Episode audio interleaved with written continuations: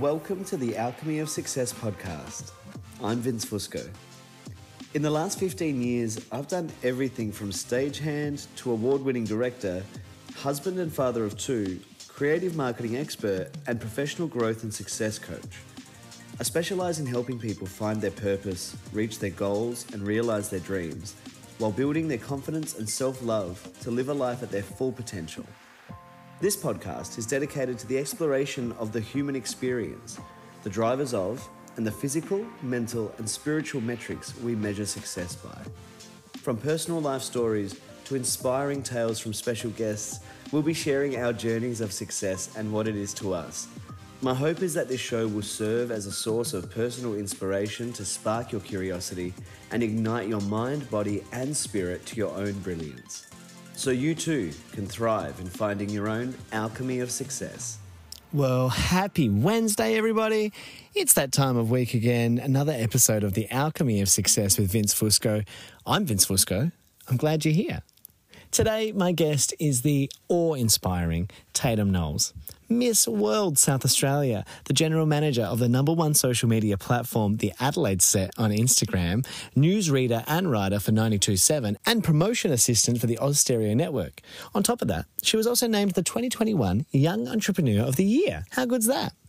Taydam tells a remarkable story from growing up in the country, South Australia, to finding a career as a model from the age of 14, to then deciding that she would pursue a career in media and film at university and changing her entire mindset, friendship circles, everything to lead her to where she is today. It's a wonderful, wonderful chat, and I, I thank Taydam so much for her spirit, her um, vulnerability in our conversation, and for sharing her story with us. Um, because I know that literally everybody listening to this chat will be able to take something away from it.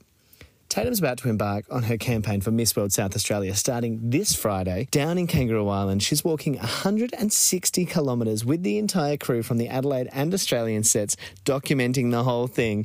But it's all in the name of Variety SA's children's charity for her campaign for Miss World.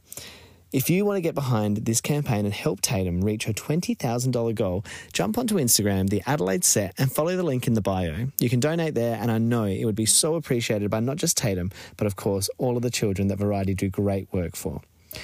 Sit back and relax and enjoy this ace conversation with our very own Taydam Knowles.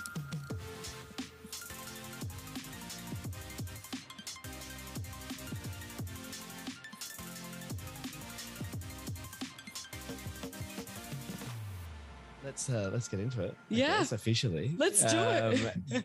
welcome to another episode of the Alchemy of Success, everybody. I am Vince Fusco. I am glad you are here. I'm so glad that my guest today is here also. Taydam Knowles, 21 year old Taydam Knowles of the Adelaide set. She's the general manager. Miss everything, no, Miss everything, Miss no. World, Miss South World Australia. South Australia for 2021, Young Entrepreneur of the Year 2021. Mm this is literally what feels like the the beginning of your career, mm. and yet your career is far greater spanning than we may already know. Mm. Taydam Knowles, welcome to the Alchemy of Success. Thank you for having me. It's oh it's so weird being on this side. Usually I'm on your side. So it's and, just it's so awesome. And it's wonderful to be able to flip the scenario oh, for yeah. you a little bit. It's um, fun. I feel um, like we're acting. I know it does feel weird. And it's also like one of the first ones I've set up a camera for to be like normally what? I film it all over Zoom. So this is like the first sort of couch chat. Um, this is um, amazing. In, in, the little room here. So, I feel so good. Well, thank you for coming and yeah. being, being the first guest here. No, thank um, you. It is an absolute pleasure to meet you and just spend a bit of time with you and chat. And I mentioned earlier when we were talking, I've been a, a long time follower of the Adelaide set, um, which we will talk about. Yep. You're a model, a journalism and film student mm-hmm. at the moment, as well as being a news writer and newsreader. Yep. you've done that. I wear um, many hats. Many, many hats. General manager of the Adelaide set. We mentioned yep. you manage a team of like 11 people currently. Yep. Um, you and your partner and founder of the Adelaide set, George Alexander. Mm-hmm. Um, we have so many things to talk about. Yeah, and I really, I almost don't even know where to start other than let's start at the beginning as, as sort of yep. succinctly as we can. The very start of the of very beginning of the Taydam Knowles story, because I I mistakenly said 22 years old earlier when we mm. were chatting. and 21. You're so close you, though. Next next, next month, month, April, April. You've done so much in 21 years. Yeah. Where did this start? Where did it start? Um, okay, so I I'll go back to the very, very start. So I had a very interesting childhood, mm-hmm. um, first of all. So um, my parents were quite young, like very young. So my dad was 16, my mom was 18. Yep. Um, and I have three younger brothers, beautiful little boys. So for me, being the eldest, um, I had a lot of weight to carry on my shoulders because growing up with young parents, you it's it's a little bit different because instead of just having two parents, I like six to 10, you know, grandparents on yeah, one side, yeah. grandparents on the other. And there was just this big support system. Mm-hmm. Um, because, you know, imagine being 16, being a dad. It's like me having, you know, my my eight year old here right now or uh, something. Uh, 34 you know? and with my wife and kids, and we still, you know what I mean? Yeah. 100%, we still need help. I think at any age, parenting, exactly. you need help. But yeah, I can imagine it'd be very different. Yeah. So for sure. It was that, that was, um, yeah, that was a, that's the start really in terms of the, um, you know, growing up in the northern suburbs of Adelaide. So I grew up in the country. Um, I went to five different primary schools. So we moved around a lot. So I lived in Mount Gambier for two years, lived in Whyalla for a year, wow. um, and all, o- all over the northern suburbs. So, you know, Two Wells, Lewiston. Um, so growing up, I've, I've moved around a lot. I met a lot of people. Um, and I guess for me, I had to adapt and with the environment that I was around and things like that, there were just certain challenges that I had to learn quite young. Yeah. Um, so that's kind of where that's kind of where the drive kind of started. Right. I was like, okay, look, I've got these three little beautiful boys. They're my brothers, and I need to be the best version of myself, you know, so they can have somebody to look up to. So I I created this story. I created this story that I had to be the perfect sister. That was my story. And you know, for me, it lasted so long because you know it's pretty good. I got good grades and da da da da. You know, there was a there was a few workable things that came out of it, but yeah. for me, there was a tipping point because obviously, you know, once you finish high school, I went to Marryatville and um I got in through music because I was quite passionate. I loved music. Right. Music was um, kind of like a bit of an outlet for me. Uh, Michael Jackson, I grew up listening to him and I absolutely love him. And you know, that's what drove me to kind of go to Marryatville. But I lived in the northern suburbs. So I used to leave my house at 6.55 get to the you know the train station at 7.07 jump on the train get to town by 7.45 walk to my bus stop jump on the 141 yeah, yeah. and then get to school by 8.30 and that was until i got my p's yeah because i wanted you know i just wanted more all the time and i think you know and that's what was workable it was pretty cool so but that didn't last that long because obviously, you know, you I discovered something called personal development, right? Right. so for me, obviously, if I'm trying to be perfect all the time, it means I'm justifying myself in order to be correct. It means I didn't really trust people much, which you is, you know, took my next question out of my mouth, which was like when you're striving for a level of perfectionism mm. like that, how do you find you feel as far as like not only are you living for yourself as much as yes you want you've got to drive and you want to be the best version mm. of yourself but would you say that it's almost like an unhealthy level of perfectionism at some point when it hits it's it's a weird thing it's kind of like a um you, you don't know something until you know it right totally. and once you know it you can't unknow it so for me it was kind of a bit of a um it was a subconscious way of life i was still quite you know present. I knew who i was um you know just like any teenager growing up you know we're all trying to discover who we are yeah. and there's all these emotions and things going on. And for me um because of the level of you know life that i kind of received so young i didn't when i moved to the east side the problems and the unworkabilities around me they weren't problems to me. Yeah. So i didn't really um you know i didn't really I wasn't really on that level. I was a bit different. Like I was a bit, you know, I don't want to say I was weird, but I just, I didn't really, you know, I couldn't really relate to the other kids and what they were dealing with. Yeah. My kind of situation was a bit different. So for me, when I discovered personal development, I finally learned how to communicate my story. And from communication being so important, I then I wasn't afraid anymore to, you know, oh, I've got young parents, or I was as soon as I was happy and I was like, you know what, it's my story. It didn't really def- it doesn't doesn't it, define it doesn't define me yeah. but as soon as i could do that that's when okay i can't i'm not perfect taydam what are you doing? Stop it. Yeah. You got good grades but it's enough. It's time for you to just it's it's your next step. And i went through that when i was 19 Okay. so when i was not during my gap year when i was 19 i was learning that okay look these these are all the unworkabilities right now. And then that gave me courage. Totally. and that was the tipping point to I love I love the way that you reflect on this time and you articulate it because I think Mm. it shows a level of awareness in yourself through obviously personal development, Mm, but to be able to own your story, own your your being, mm. and like we said, it doesn't define you those things. But when you actually own them and say them with truth and Yeah. courage, it, it changes the narrative. It changes the molecules around you. Hey, yeah yeah. And that was when you were nineteen, 19 yeah but you started modeling at fourteen. 14 yes Okay. Yes. So how did you find um quick tidbit Mhm. fun fact for you? Michael Jackson. Mhm. Huge fan. Massive fan. i love him I was one of his 20 children dancers at the Adelaide concert in the 1996 World History Tour. So I got to meet are and you dance with- kidding me No, this this is fun what fact. have you got a video No, legitimately, I Oh have one God. photograph. We were only allowed to have one photograph at the front of his trailer, not even with him. This is crazy. I've never. like, i'm gonna this out cry It's wild, right? Um, 1996 World History Tour, Adelaide Oval, Human Yeah. Nature with a support act, and Yeah. they had just released their first single. Yeah. I'll never forget the day that my mum told me, number one, but the actual event itself. Like we spent all day at Adelaide Oval in rehearsal. Uh-huh. We get one like meeting with Michael. Mhm. We then meet like the whole band, everybody. Yep. We did Earth Song, Black or White, and um, Heal the World were the three songs that we were on for, like 20 of us from Yeah. Dance Gallery on Henley Beach Road.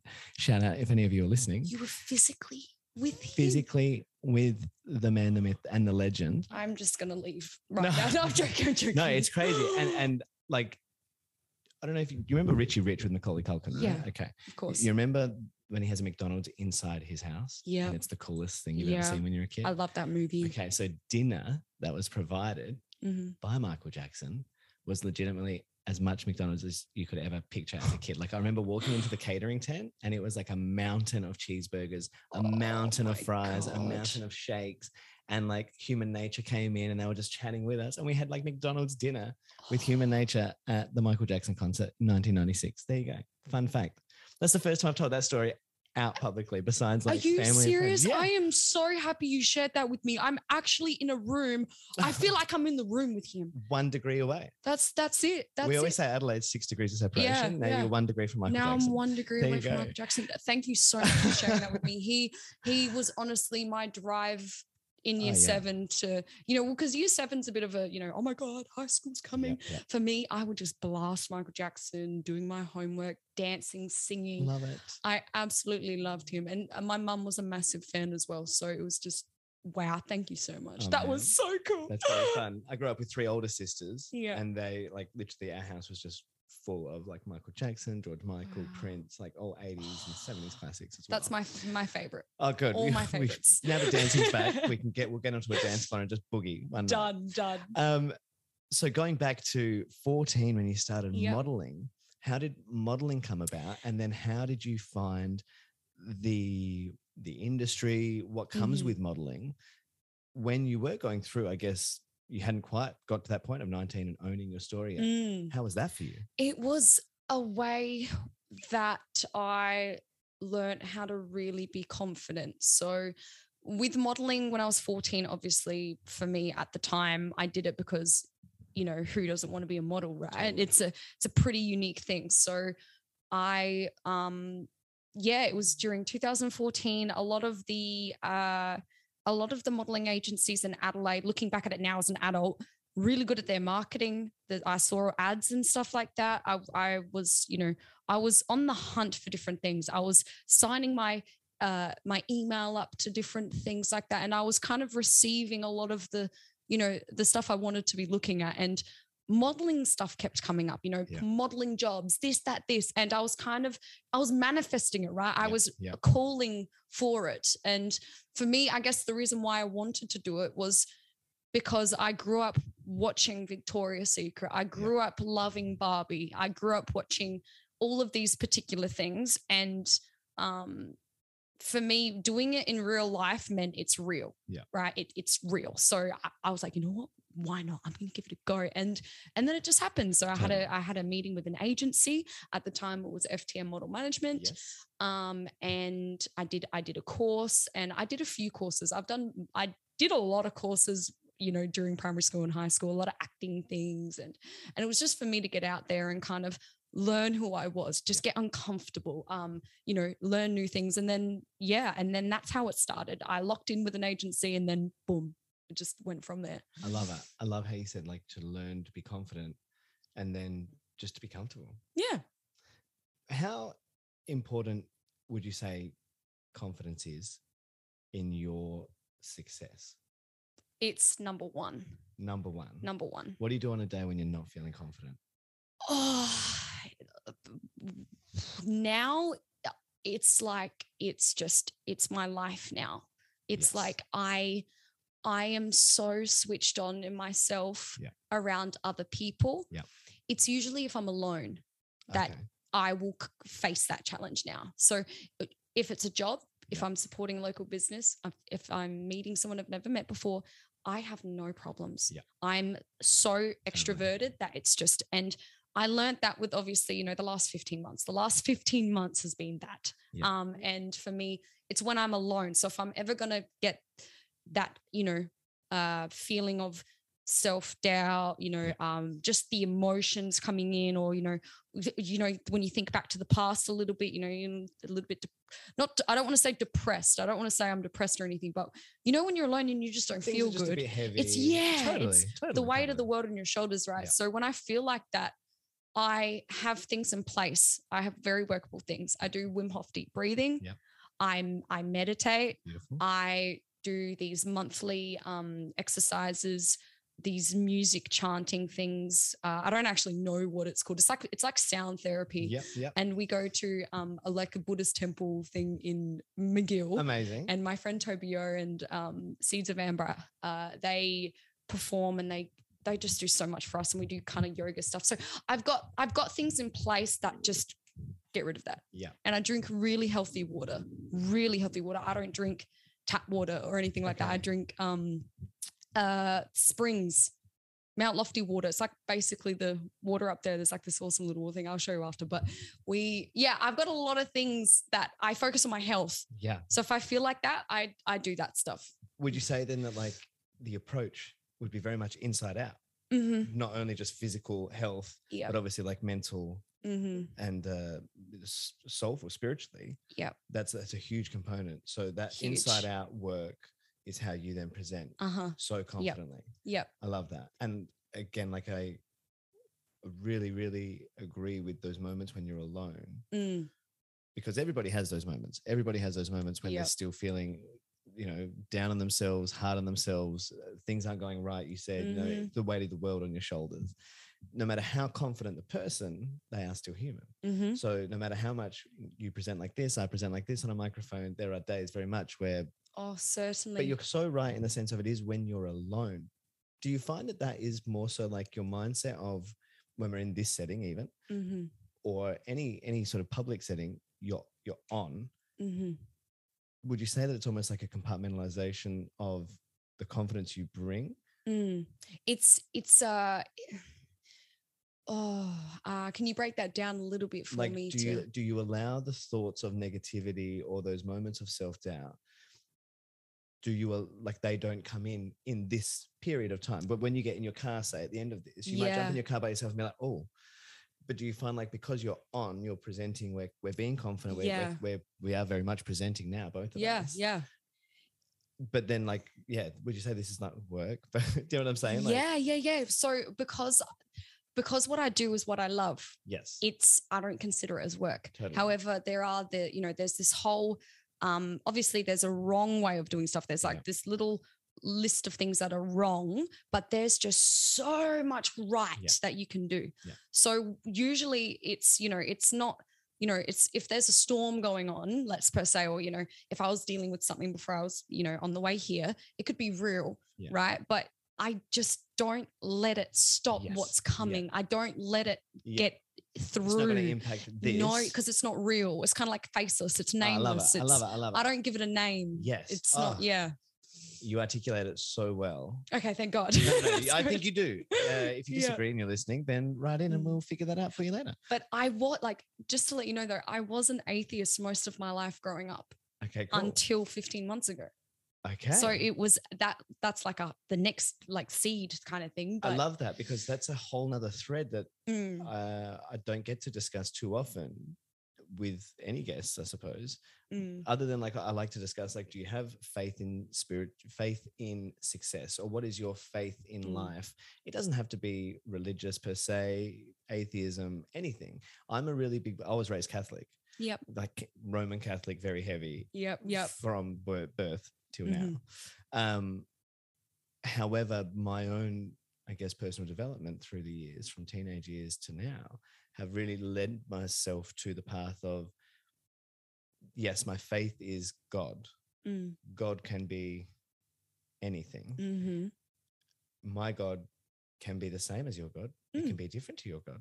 Yeah. I really believe that faith, and it's funny how you said, like, you don't let those faceless things impact in a Mhm. negative, yeah, but in a positive sense. hmm God or faith is something that you believe in that you've never seen. Yeah. So again, it's almost the, the opposite, the mirror reflection. Yeah. It's a positive faceless thing, but we allow it to come in to then help guide us or, or build us up. So when you say um, now, you know, you, you've been an atheist your whole life until up and 15 months ago, Mm. what role then, if you're willing to, what role does that play in your life now? And what was the the catalyst for the, the, the transition, I suppose? Yeah. Well, it was meeting my partner, George. Brilliant. so I, so yeah, moving, you know, past the modeling stuff, that was my first ever paid job. And, Yeah. you know, that's where I really learned how to take on my feminine side. I, I had so many personal like female breakthroughs through the industry itself. Obviously, I saw, you know, both positive and negative things, just like anything in life. Mhm, But mhm. it's um moving from there you know i've you know i started um uni the two weeks you know and then it was all online. As soon as i got the gig at fresh 927 um i because i was following i was following the adelaide set for a couple of years but i never knew who ran it. Okay, I, okay, I had okay. no idea. I it was just a platform i followed Yeah. right? And so i had no idea and then i had a message because i the day i got the job at fresh 927 the day i got it I, i'm obviously sharing it like you know very it's exciting I we haven't even we haven't we, we talked about it yeah before we really started like the official podcast. Yeah. But we'll, we'll come back to that because that in itself is a great Yeah, little story we'll of get how back you, how that, you yeah. got to Fresh. Um, so you you had no idea. Who I had no it? idea. Yep. And then George, um, he replied to that story I posted on Instagram and he, he did this like little clap, clap hand thing, you know, congratulations. And I spoke to him and I said, Oh, thank you. It's awesome. And I didn't know who this person was. Um, and, you know, growing up with social media, this is the norm, meeting people online, communicating. it's just so normal. And Um, and yet I only say it because whilst I'm only like 14 years older than you, Yeah. just crazy. But the we didn't grow up with that. No, I didn't grow up with that. So like even like hearing yourself say that, my nephews, my nieces, it, like yes, that is Mm. it's all just online. that's the world we now live yeah, in. But it is so different. so weird. It's it's different. It's weird, and and I respect that because you know, for me, I didn't get my first mobile till I was fourteen. Yeah, I didn't yeah. get my first phone till I was fourteen. So I had mine illegally. I remember. I, illegally, yeah, yeah, yeah. I won't tell your mom. Don't That's worry. okay. Mum doesn't listen to the show. Um, the yeah, like I think I paid like twenty dollars for like a stolen phone in high school so behind the gym from a very like. was it a BlackBerry? no, it was a, a. Nokia thirty three ten That's so funny. um, that I paid twenty dollars for behind the gym from from Yeah. a colourful character in the schoolyard. yeah, yeah, Anyway, yeah. We'll go. Yeah, that was when phones were, were bricks and they could they could last a decade, which was good. It was so good, and that's like connecting to that. It was all. It was just online, and that's when I first met George, and um, and that was kind of it from that point. Uh, I just said thank you, you know, and then he invited me to an Adelaide set gig. It was a show, uh, and at the time, obviously, because I'm studying journalism and film, um, my my dream was to you know learn in front of the camera and behind the camera. I want to do both. That was my thing. So he invited me to this 1920s post German expressionism film. So, you know, black and white, there's a piano playing out the front. It's really interesting. And the the reason I said yes was because I'm studying film. And that's what I was studying at the time. And I'm like, you know what? If I go to this show, I'm actually kind of studying. So I'm gonna go. Yeah, And that's take it. kind of, yeah, that was Extra it and um I met George and obviously you know we're just very very friendly. Um I sat down with him and he um you know he- there's a there's 7 years between us. So he's 27 I'm 21 so when I met him I was just completely and absolutely inspired. Yeah. I I met a person who I'm like that's who I want to be. Yeah. like and I I I've had you know similar things like that you know little sparkles of you know that with different people Yeah. but not like when I met George. I was like, wow, this guy, you know, very successful, awesome story, just hard work and grind and just everything I hoped to be. And you know, it was I was envious. I was like, wow, this guy, like it's such an awesome thing you have. It's so unique. And I I instantly was like, you know what? I want to work with you. I want to work for you. That's what I said to you from that first day and uh, that was it and then we went um yeah and then obviously we after that we went on a few walks hikes and things like that i got to meet his friends and obviously at the time i had my old friendship group and things like that Yeah. but you know they weren't these kind of people they weren't really serving me anymore. They weren't really Yeah. supportive. Yeah. and i changed my entire crowd. My friendship group mm. became his entire friendship group. Yeah. and i was pushed. I was just inspired. I was around other people who believed in me and my dreams. And that was it. And then that's when i kind of you know i had a day where i came back from a walk with george. And because i'm a big history freak i love history i love philosophy science technology i tap into everything Wow. I'm into everything. So we had a day where, and so was George. He's just like blah blah blah blah, and I'm like, blah. we're both the same. And I had a day where we, I, we were talking about ancient Greek, um, you know, philosophy and all these, you know, stories and things like that. And then I just had an epiphany. I just something happened, and I went home and I'm like, you know what? What do I have to lose? And then I became open. I was like, you know what? I'm going to start looking into rocks. I'm going to I'm going to read about the Bible. I'm going to look into herbal medicine. I'm going to look into Love the it. moon. I tapped into everything. And then I took little bits here and there Totally, totally. and I put it into my life. Totally. Mm, the ability i think to take take everything not as bible mm. you know what i mean because i think that's where a lot of people get stuck they're like Yeah. well you can't Invest too much. It's yeah too much. you, you or can't you can't believe in that if you believe in that and you can't do Mm. that and you can't it- no too- no rules. do you know what I mean? Like, and, Yeah. and I say that having like again, like yes, growing up Catholic, but always in my myself, I've always felt very open to all those things. And then it wasn't again like till my own journey of you know, Mhm. personal development, and and you go see a shaman in the jungle in Thailand, and you're like, okay, well, this is different. You start doing Reiki sessions, you know, and you're sort of like, well, this is different. You keep trying new things. like yeah. trying all these things, and they all now form part of our daily practice in our house. Um, and much like you're saying as well. Yeah. So I guess then would you say there's been a freedom in not diversifying Mm. spirituality for yourself, but like being able to create the world, the life, and Oh. the spiritual world around yourself One hundred that percent. you have you've created. It it it was from that day. Yeah. It was done. It I there was no looking back. It you know I I knew that this is it. This is what I wanted, and it's it's I I didn't I had no idea what was going to happen. I everything happened by accident but it was the mindset that got me there it was the you know it, it was the positive thoughts that were building this amazing bridge and the stepping stones were forming and i was just jumping from one thing to another and i didn't that was it i was limitless it was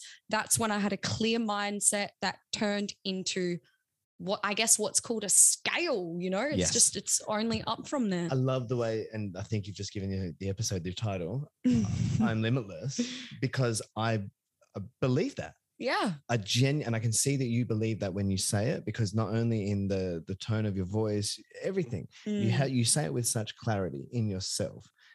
That is the difference, and I Mm. love the fact that we get to have this conversation today, and I love the way that you are able to tell me, everyone. And I think maybe it's different to some of the other episodes that I've had where Mm. I hear the journey, but they haven't had maybe such a fundamental Mm. change of mindset yeah. and or then that inherent belief in themselves to say i am limitless because that's Mm. genuinely exactly what i believe. I believe if you put your mind to anything you can do anything. You can you can move time. You can you can you can change you know everything in your world. It's up to you. Mhm. you mentioned changing your your friendship circle. Yeah. Now that's a big thing right Oh, it it was it was it was um because obviously it, at that point when you're young, it's the years, right? You if you if you're connected to someone, it's the years that Totally, bind you. totally And um, for me, I had this entire group, and good on them. I respect them. Uh, there's no bad blood, anything Yeah. like that. But I was just different. I felt at the time I was I was a chaser. I Yeah. was a big chaser. I was a big giver. All I cared about was, you know, what people were talking about, what other people thought. I was just completely invested in everybody but myself. Yeah. And then that when I started, you know, meeting George and meeting, you know, Hamish, Will, the rest of the team, and then I started meeting, you know, my friendship circle that I have now, it it wasn't like that. I didn't have to put on a show. I didn't have to do certain things that I usually would with my other group. And I'm like, Yeah. wait a minute, something's wrong here. What totally what's really going on here? Yeah. And I started realizing, oh my God, you don't have boundaries. I had no boundaries. I had, I was just, just, I was like air. I was everywhere. I was like a bushfire, just burning everything. And there was just no focus fire whatsoever. it's a really good way of putting it a Mm, bushfire Mm. because it- and not just yourself but for so many people like that s- where yeah. they just find themselves constantly giving and burning out Mm. and then they're the ones who are constantly like but why do i feel like this Mm, taking on people's mindsets, taking on people's attitudes, yeah taking on people's problems you know i i was a person that would just comfort so many Yeah. people and who was comforting you yeah just who and um, i had such a good family. I Yeah. love my family because i i lived with my grandma during all of this and my grandpa and they were amazing. I had a really good family and it even got to a point where you know what's good for you can poison as well because it's you can't just rely on your family for everything you know? And so for me it i i had to wake up. I woke up and i'm like screw this. I am i'm wiping my hands not f- with the people but this is it. I'm going to focus on myself. I'm going to figure out what it is that i want to do. And it's a little bit selfish but being selfish is sometimes okay because you're going to learn totally, totally, the rules for you For to yourself. create for yourself. Totally. You know going to bed at a certain time or maybe you know not drinking as much or Yeah. maybe drinking more water. There's certain things that you do and that's with everything including your relationship. So it was just i turned it out being a little bit different than my group at the time and i just followed a new path and that was kind of it so obviously with everything that i was doing you know that's a whole journey when we start talking about the adelaide set there's a lot there but it's yeah it's people people yeah 100%. I think the people around you make a, massive difference. Massive, massive. You you said Mm. something earlier, just in passing, even where you're like, the people around me now with your new friendship circle, Mm, they believed in you. mhm. That like how important for yourself now when you when you look at everyone around you, how important is that belief system from those people? oh, so important. I it, it takes one, one person, Totally. one, and that one was George for me. Yeah. That one guy who, you know, he just he saw something that I didn't see, Yeah. and he was just like it was a it was a miracle. I, I say this to people. It happened to me, not for me. It happened to us Yeah. we had no choice it was just you know it was it was amazing and i i started seeing a whole new way of being for myself Yeah. that i never thought was possible and i just started changing in a sense like i grew i grew into a more positive person into a more person i grew into a person that wanted to learn structure. I wanted to learn more about business. I was interested in you know ethics Yeah. and very simple modern you know values. It wasn't you know I wasn't just running in the jungle and then doing all these things in it which i like i love i'd love to do that. But i was just i started talking differently and i started treating myself differently. And Yeah. then every and that impact everything because because i was a support system for so many people the moment i withdraw like you know withdraw from that it's not fair because i realized i actually never helped them i made it worse because these people can't figure the, Can't these solve it for things out themselves. Totally, No. totally. It's like when, yeah, you- you know keep giving a, an addict something Yeah. you're not helping them no it's harder then for them to break that and figure it out Yeah. totally that's a really really important point and that was the big that was the breaker because i i wasn't the same taydam for all these people anymore and yeah it impacted them i hurt a lot of people because i i changed i i wasn't you, know grew, and grew, i you grew and, and yeah I agree. I think that's I think that's how you have to view it. Like Mm. time is a time just keeps going, yeah right? And it Mm. moves in all sorts of directions. So no matter where you are, you're never going to be the same. no And and the problem with I say problem, but maybe the wrong word, but like the problem, unworkability unworkability. I like that. That's I, I say deal breakers a lot. i, I do like- workable unworkable Oh, I love that. I love that. So unworkability then would be like the idea of the version of you that people keep in their mind. yeah And they will always hold Mm, in the highest standard the version of which they have most power yeah as far as like what you bring to them and serve them with. Yeah. And when you change, when you outgrow that, then it, or when you put up boundaries, you said boundaries, Mm. I have no boundaries. When you put them up, that's when Mm. you see sometimes that that that reaction that or tension, that you know that the backlash, that re- yeah.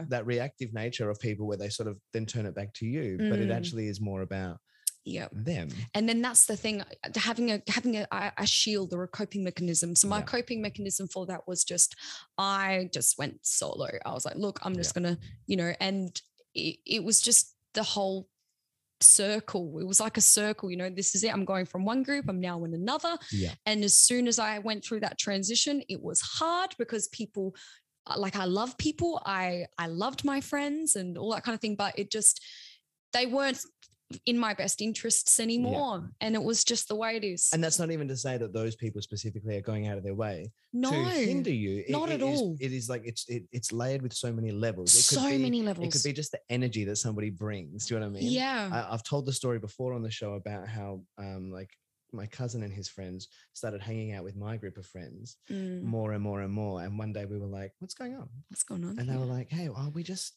we just realized the way that we felt when we left your group of friends was Yeah. very different to how we felt when we left our group of friends." yeah I was like, what do you mean? They're like, oh, sometimes it can just be a bit like, you know, you get up and you leave the room and straight away everyone's talking about you Mhm. when you're not there and they're cutting you down. Or when you say, you know, you've got a new promotion or something and they're like, oh, that's good. Mm. But you see that sort of it yeah. reservedness in their response because of Mhm. jealousy or whatever it may be, Yeah. as opposed to my circle of friends, a very close knit group of guys and girls that we've known since some from kindergarten, even Mhm. gone all the way through life together, but it's always been a supportive, like every time Mm. somebody was doing something great, no matter what it was. it's like soul friends in a sense Oh my God, like, 100%. Yeah. We Yeah. all, we we show up. We show up for each other. Yeah. We're there and we support each other. We don't want anything else other than to see each other Mhm. succeed. And then it becomes a question of like, well, how can we help? yeah What can we do? What can we do to give and that? take 100%. it's give and take i didn't it was circular, yeah You know, you yeah mentioned that before. yin and yang give and take you know however you want to portray it for me i i didn't have that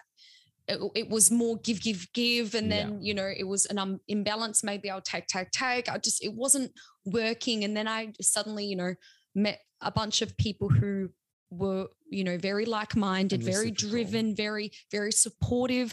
I could have the conversations i wanted to have. Yeah. uh it, and you know it was just it was a very natural um you know it's like finding a new species in the environment and you can watch them all coexisting together and it was like that And so entirely now that you're like in this place, which Mm, is wild, right? It's, Yeah. it is a it's a very empowering place to be so in. cool And I I wish everybody knew how I don't want to say how simple it is Mm. because it's not simple. it's not simple, It's not but simple. The yeah. tools seem simple, but it's actually Mm. the practice and the application. the tools it. and the technology and how to use it Oh, this is going to be a damn good episode. Let me tell you, people. i'm so excited. Oh my god! But like yeah now that you're there, right, and like you said, you can see these people coexisting. Mm.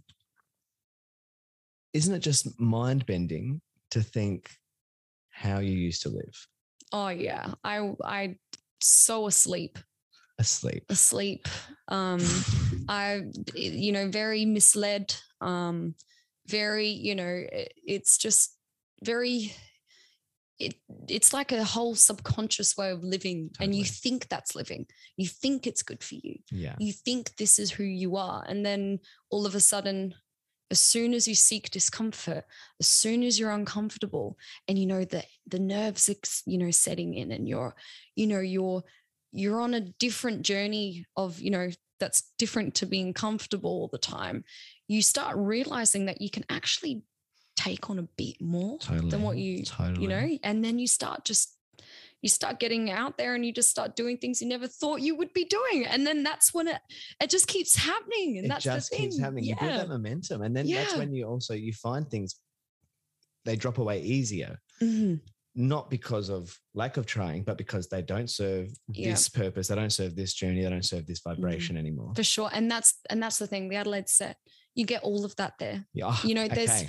there's no like i the last 15 months has been how to keep that right. how to how to keep it going because No. there's one thing to do certain things and you know you can have magical moments in Mhm, life mhm. but it's the in between moments that count too because those are the most crucial because that's going to keep you going They're and often the yeah, moments of inception and creation. yeah It's those, you know, where you go, oh, we're up here, but now we're back. Oh, That's uh-huh. when something has to spark. you you never get there no, no, that's no, the thing you, never know because you if you can't yeah set that. You can't yeah, set it as like when I get there, I'm done. yeah That doesn't work. and then you're comfortable again Yeah. And then no, it's no, like, what? complacent. Not happy. Not happy with that.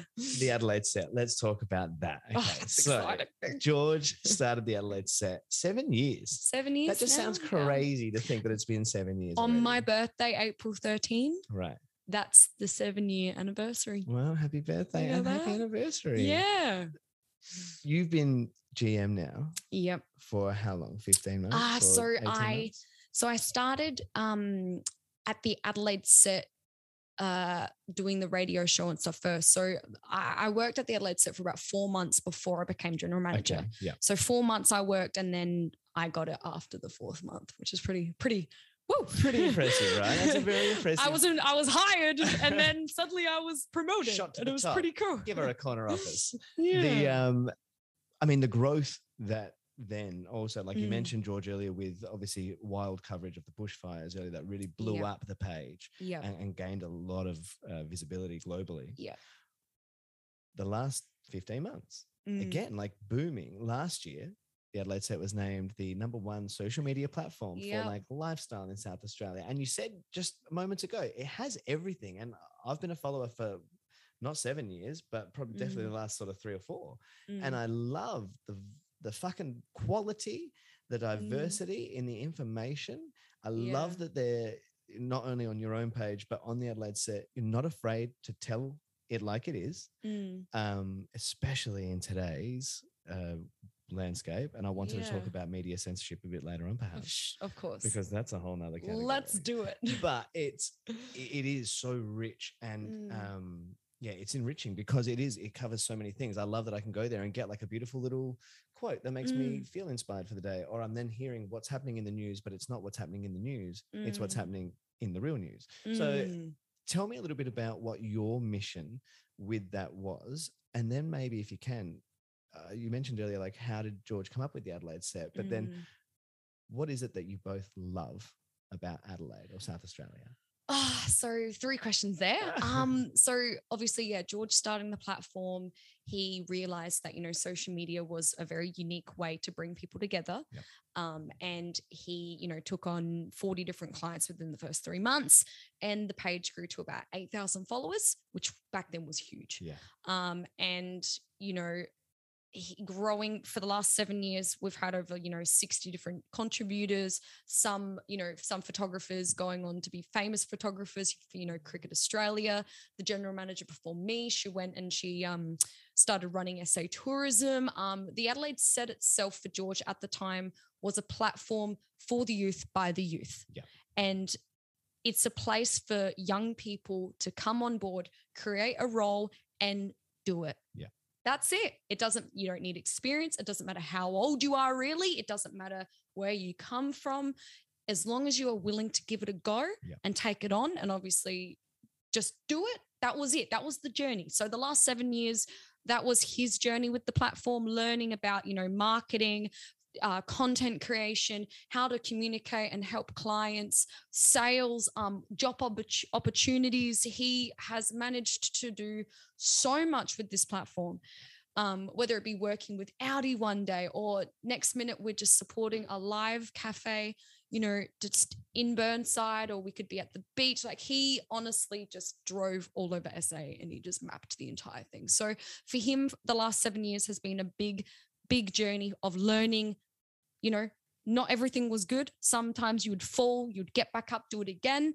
For him, he built it. He made it. Yeah. When I joined, I just learned how to operate. Yeah. And that's all it was. So giving him credit, it's George. George is the guy that made this beautiful divine platform where anybody can come on and have a voice. Yeah. So that that was the grind. Um and then to your next question, what we both love about the platform is that there is no hierarchy system above us. Yeah. There is no rules. You know, there obviously, you know, there's a few but you know, there's this all this stuff that we can do, and we don't, you know, we don't have to come into work feeling like you know anxious that someone's above us gonna you know if obviously if we stuff up or we make you know a, an error or certain things we talk about it Yeah. and okay cool let, let's let's solve it it's it's only solutions Yeah. so being general manager running a team of 10 11 um including myself um i i only want to hear solutions Yeah.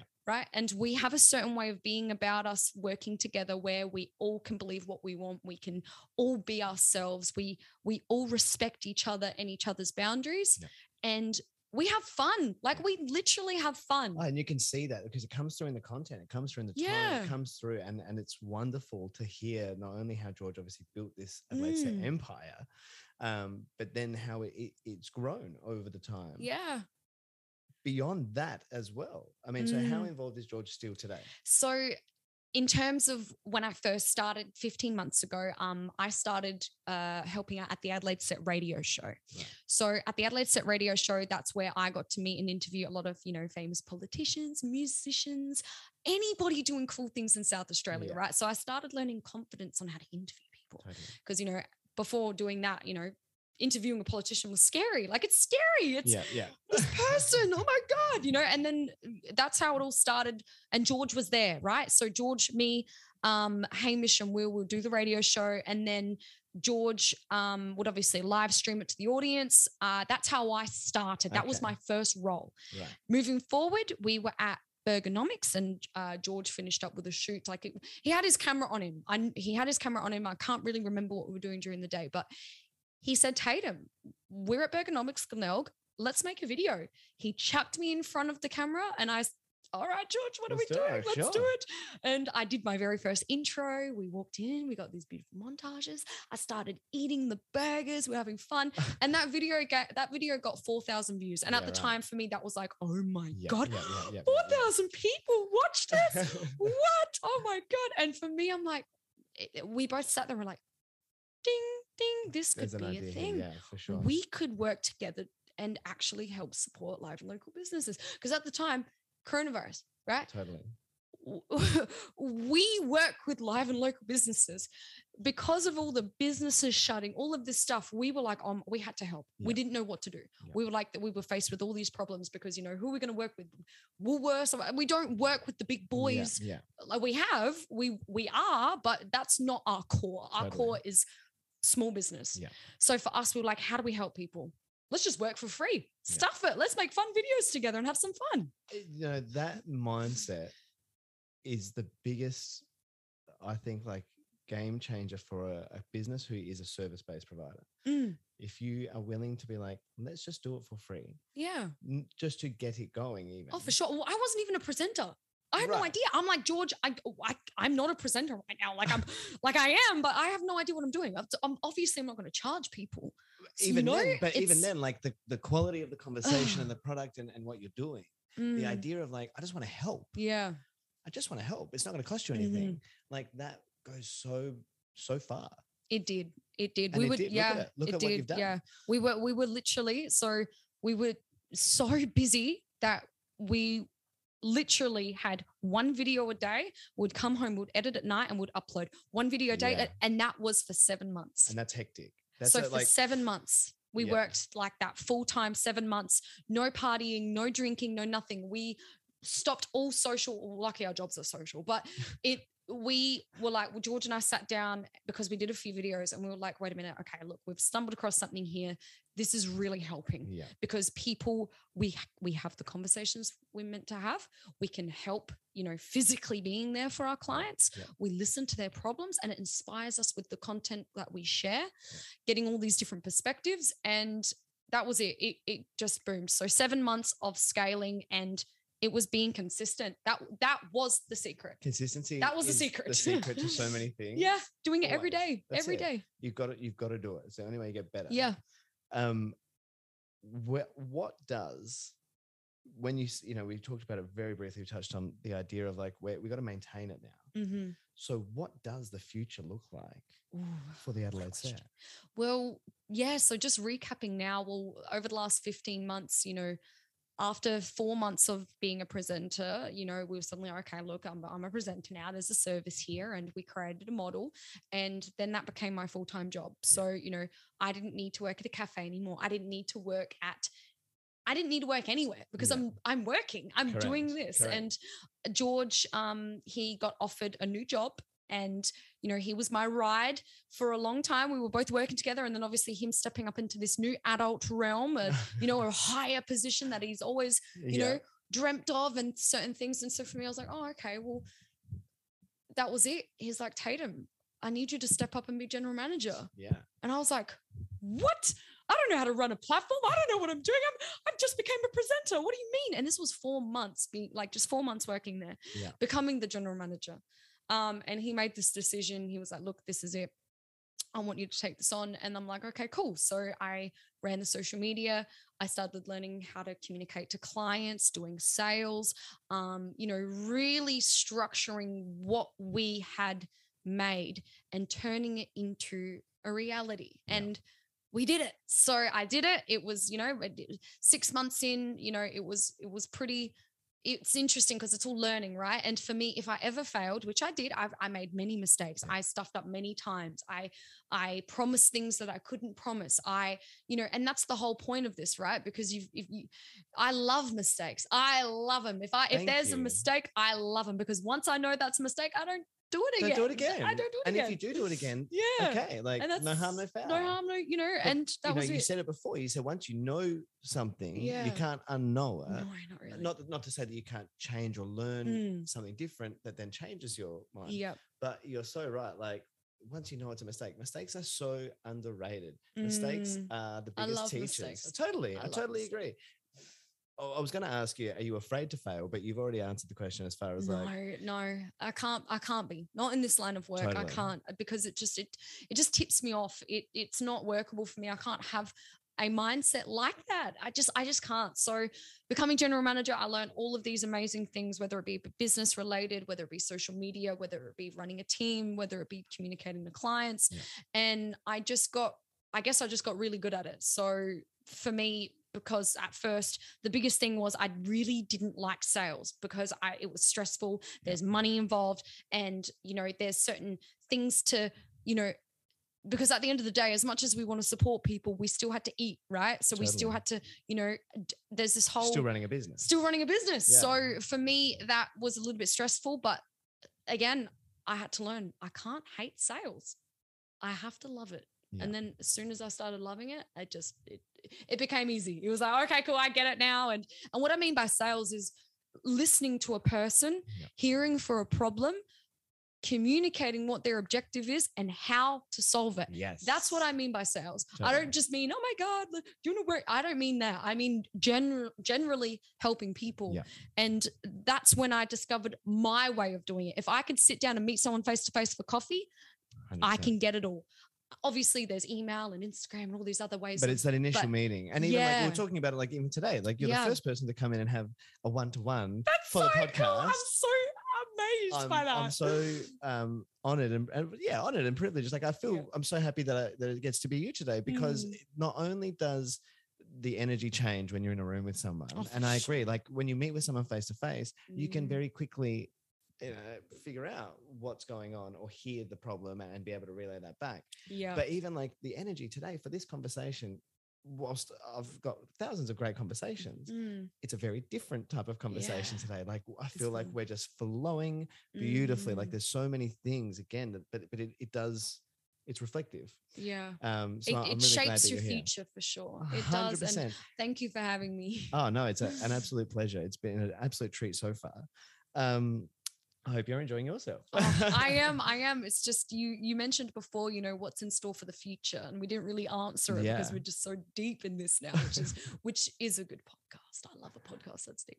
Um, it's yeah. So in now, like you know, moving 15 months later, uh, learning all the things that I've learned, and you know, having a really open learning mindset. That's Yeah. what got me through the mistakes. So whenever I made a mistake, it was like, look, I'm learning. It's all learning, and then I just move forward. So we yeah running a team of 10 so we've got 10 now um, we have our very own production company now so we've got the australia set productions so obviously at the adelaide set anyone that comes on whether it be a you know a social media manager a you know a presenter or a journalist who Yeah. wants to do articles or whoever wants to work with us and whatever they're interested in having the australia set now has taken us to a new level Totally. because we're all super creative and there's certain things that you know that we can't do with certain businesses Yep. or you know so for us having the australia set productions not only do we get to be more creative doing short films documentaries music videos etc or you know just anything with all this awesome equipment Yeah. but it gives us an opportunity to now reach out of south australia because as the adelaide set we're niched right we're niched to sa yeah. you know, and for us, um, talking uh, what we were saying before about, you know, people wanting to leave, all this kind of thing, because of COVID, we were left with the best talent in SA. No one was traveling, no one was going. Totally agree. We had the best people it's, here. It's so funny that you say that because I totally agree. Over the last two years, Mm. having everybody like we did say that a lot of people left Adelaide Yeah. years and years ago um, for for one reason or another. People just sort of were going, or the opportunities were elsewhere, Mm. the East Coast, overseas. A lot of people who did that 10, 15 years ago, myself included, Mm, have come back. yeah. And and what I found, we were talking about how Adelaide's grown up, you know, really Mm. nicely, step by step. What we found was all these people who did go away and get this sort of global experience, that when they brought it back, that I think really helped a lot of different parts of the industry in, in Yep. Adelaide. Now, with with what you're saying, like as far as like uh, reaching out of South Australia, Mm. Does it become just national or is global? Oh, global. idea, we're going. d- We're going high. I, I think doing uh, so. How it all happened was obviously as I started, you know, scaling in Yeah. my career, being you know on social media and all that sort of stuff. Um, the the good the good side about it was obviously the people who respected what I was up to in uni per se because I'm around a lot of students. Yeah. I got to be with them and I got to study with them for three years. And I would, you know what, you you need to you need to work with us. You're good. Yeah. And You now get to pick them while they're still Yeah, yeah, coming yeah. up, I'm like- so good. and I would share it, and that's the thing, and they were fascinated. Like I wouldn't just grab somebody. "Ah." I I would share with them what I'm up to, and they would be curious. And Yeah. then you know now our editor Riley, our producer Talia, our cinematographer Brody slash he's my Quentin Tarantino. We've got Bior, who's our head journalist. Like all of these people, Yeah. I met and we bonded, and I shared, and they were interested. Yeah. And I'm like, well, join me. Like let's do some stuff. I'm not a star, right? Yeah. We are all in the same It's a team, galaxy Yeah. we yeah. are all stars together and we can all grow and become supernovas you know what i Love mean we can and that's the that's the mission i had with this team and i'm like this is it all right let's do it and then that what that's what formed the australia set having our producer cinematographer editor myself my role as being a director and team Yeah, manager of that yeah. so i love directing music videos short films all the creative amazing, stuff amazing. um, and having that now is really unique because having the Adelaide set, all the work that we do do there, we can announce it and share it and Yeah. promote it on the Adelaide Yeah. set platform. Yeah. And it's done in a way where we're not, you know, we're not misleading our audience or anything. We're still being South Australian, but having the Australia set with everything that we know now, we can take can on do more. We yeah. can do bigger things. Yeah. And um, I guess the opportunities there, just to let you know what we've managed to achieve since launching. Well, we haven't really launched, we've just been working. Um, we started in January and we managed to lock in our very first ever documentary series. So we're doing a we're shooting a 12 month soccer uh soccer a soccer doco um which is really exciting so that should be out uh, January next year. Amazing. So Stan, we're coming for you. Um, and apart from that, we've managed to do a few music videos, doing a video for um uh, doing a video about space junk, which is really cool. Like it's just anybody with an idea or a dream and Yeah. they communicate it. We have invested over $10,000 in new equipment. So, you know, and this is all self made, all from our own pockets. Let's do it. Two Black Magics, lights, camera, action. And now we can just help all of the local musicians. We can help all of the corporate businesses with corporate videos. We can do and shoot podcasts Yeah, like this. yeah. And it's really unique because we have such a big networking with all the live and local businesses. Yeah. Now we can give that back and we can do more. Totally. So- totally, totally, totally. So yeah, again, it's limitless. it's limitless. I love that so much. Yeah. So much that I won't talk about now, but we I feel like you're almost replaying my story from 15 years ago. really? That's so In cool. 2007, when I was like 19, I started my own production company with a partner, Yep. Gin and Vodka Productions. Mhm, Very much was the same idea, not so much with businesses, but it mhm. was for film. So anybody Yeah. who had a screenplay or anything that they just wanted to get off the ground or a music Mhm. video, they would send in these scripts to us, and we would literally spend just days reading scripts from local writers and whatnot. If we liked the film, we would fund it, Mhm. produce it, shoot it, So edit it, release it, enter it into film festivals Oh, whatever. isn't it fun? Not one dollar to them. Like Mm. we wore the cost, which when I think about it, like it was again, it comes back to we just wanted to help. We wanted to help our industry. We wanted to help the businesses and the, the artists around us. Mhm, Um, you know, and that that's something that like even just hearing that now again and mm, hearing that that is still and you know not still but it's evolved it's another way of doing things Yeah. to then build the business to the point of like you're saying give back to the industry For now sure. and, and be able to do so much more is really wonderful and that inspires me because i mhm, look at that and i i just think that's great i feel like yeah. whilst i may not be in that specific industry myself anymore so Mm. It's wonderful to know even though you sort of keep your finger on the pulse what you guys are doing is just is great work It's good. It's so yeah. fun. I and love good people good people makes all the difference like Mm. you mentioned that everybody on the team works together respects what they do respects each other and they Yeah. love what they do and that's Yeah. something that you've said a lot today about like you love what you do so it's not work and I, I Mhm. agree with that sentiment so much because if you if you or anybody you know a lot of people don't love what they do. Yeah, I, I can't. I can't. 100% I can't do something that so what what then like would your advice be advice be. if you were to give someone advice and they said, I just I hate my job, I don't love it. It's good though, because it pays Mm. well and it, you know, I've been there for a long time. Mm. What's your thoughts on that? Oh, you've got to you've got to really think about your life. You've got to start back from I guess your first memory. It's a bit deep, but you've got to go back and you've got to you've got to figure out what kind of child you were. Yep. I think I think touching back to those years are very crucial because you could discover something as an adult that you never knew was there. I think that is something that you should do. Um, moving forward from that, once you've done that, depending on where you're at and what you've discovered, uh, forgive, forget, move on kind of stuff. Um, a lot of healing and then just heal yourself because obviously, if you're doing something very comfortable, there's something there because you feel like something's missing. If you feel like something's missing, definitely I recommend doing that. That. And then the advice is be consistent and action.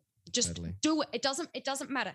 If you've got an idea and it's, oh, you know what, I want to be an artist. I want to be an artist. Buy those paints, go Do to it. Officeworks, get some stuff, go home. Totally. Do it. Totally. and then the next thing, okay, I want to do this. I want to do this. I want, I want, I want, right? And you, and the more that you want, you know, as long as you're not hurting anybody, you just, mm-hmm. just, you need to do it. the more that you're clear on what you want. exactly exactly Yeah. and it's okay to not know like i have so many people come up to me like taydam you're killing it you're Yeah. so inspiring i i want to do this i want to do that and I all wish the I had conversations clarity. That's what I get a lot. Oh. I wish I knew. I wish I, Yeah. want, I knew what I wanted to do. and i just it really i grind my teeth because it as much as it's okay cool they're sharing and it's good that they're acknowledging me Yeah. However, it's a mirror and a reflection of themselves because they are physically telling me the solution. Correct. and they don't do it. They just don't do it. I have people come up to me like, oh, "I want to be a model. I want to be a, I want to be a social media presenter like you. Just I want to be an editor. I'm like, you- totally. You need to do it. Yes. That's that's all that's stopping you. You know, like That's it. would you agree then that like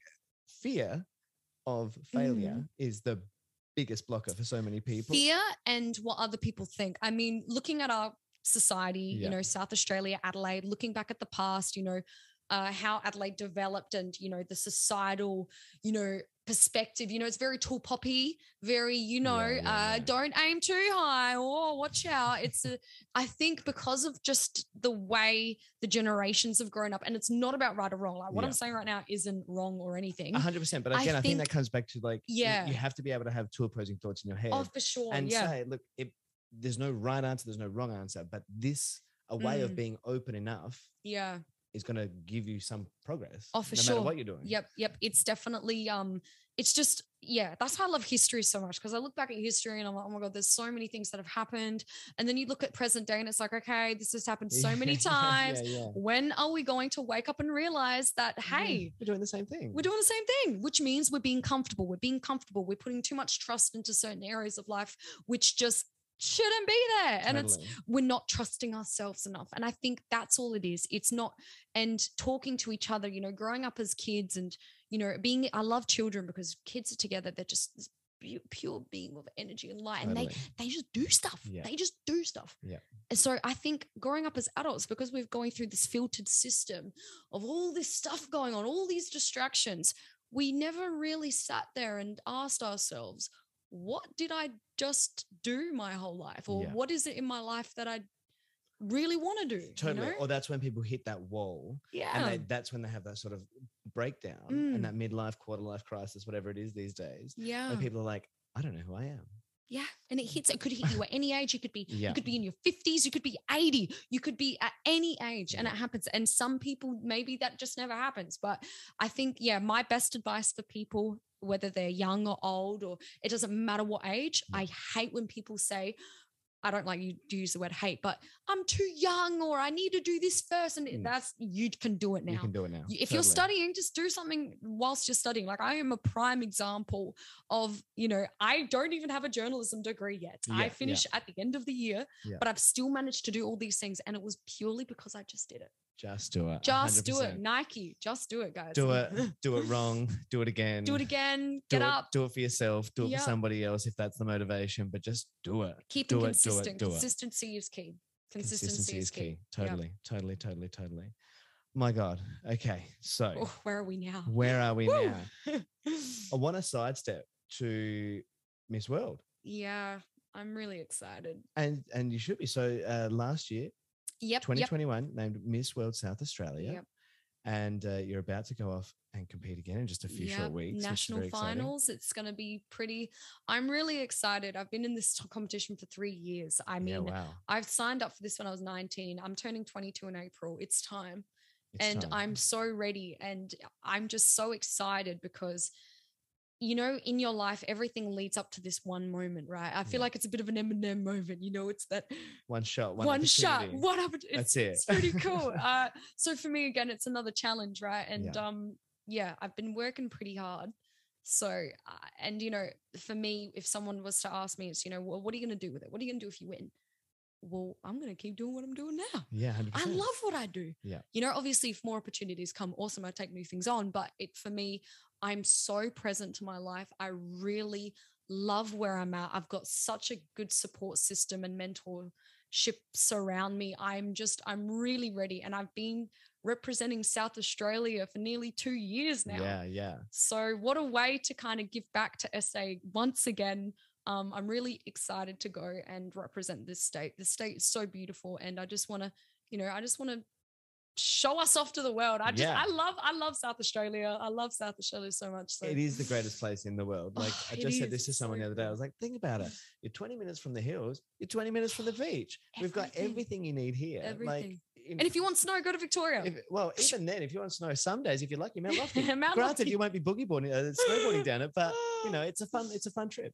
The um, what does the Miss World competition look like? Oh, sorry. It is a competition that gives women the opportunity to pursue themselves. Okay. So in a sense, it's very empowering. It's very um, you know, very business orientated as Okay. well. It's it's it's a mixture of everything. So if you want to do this, I highly recommend it uh, to all girls who want to get outside of their comfort zone.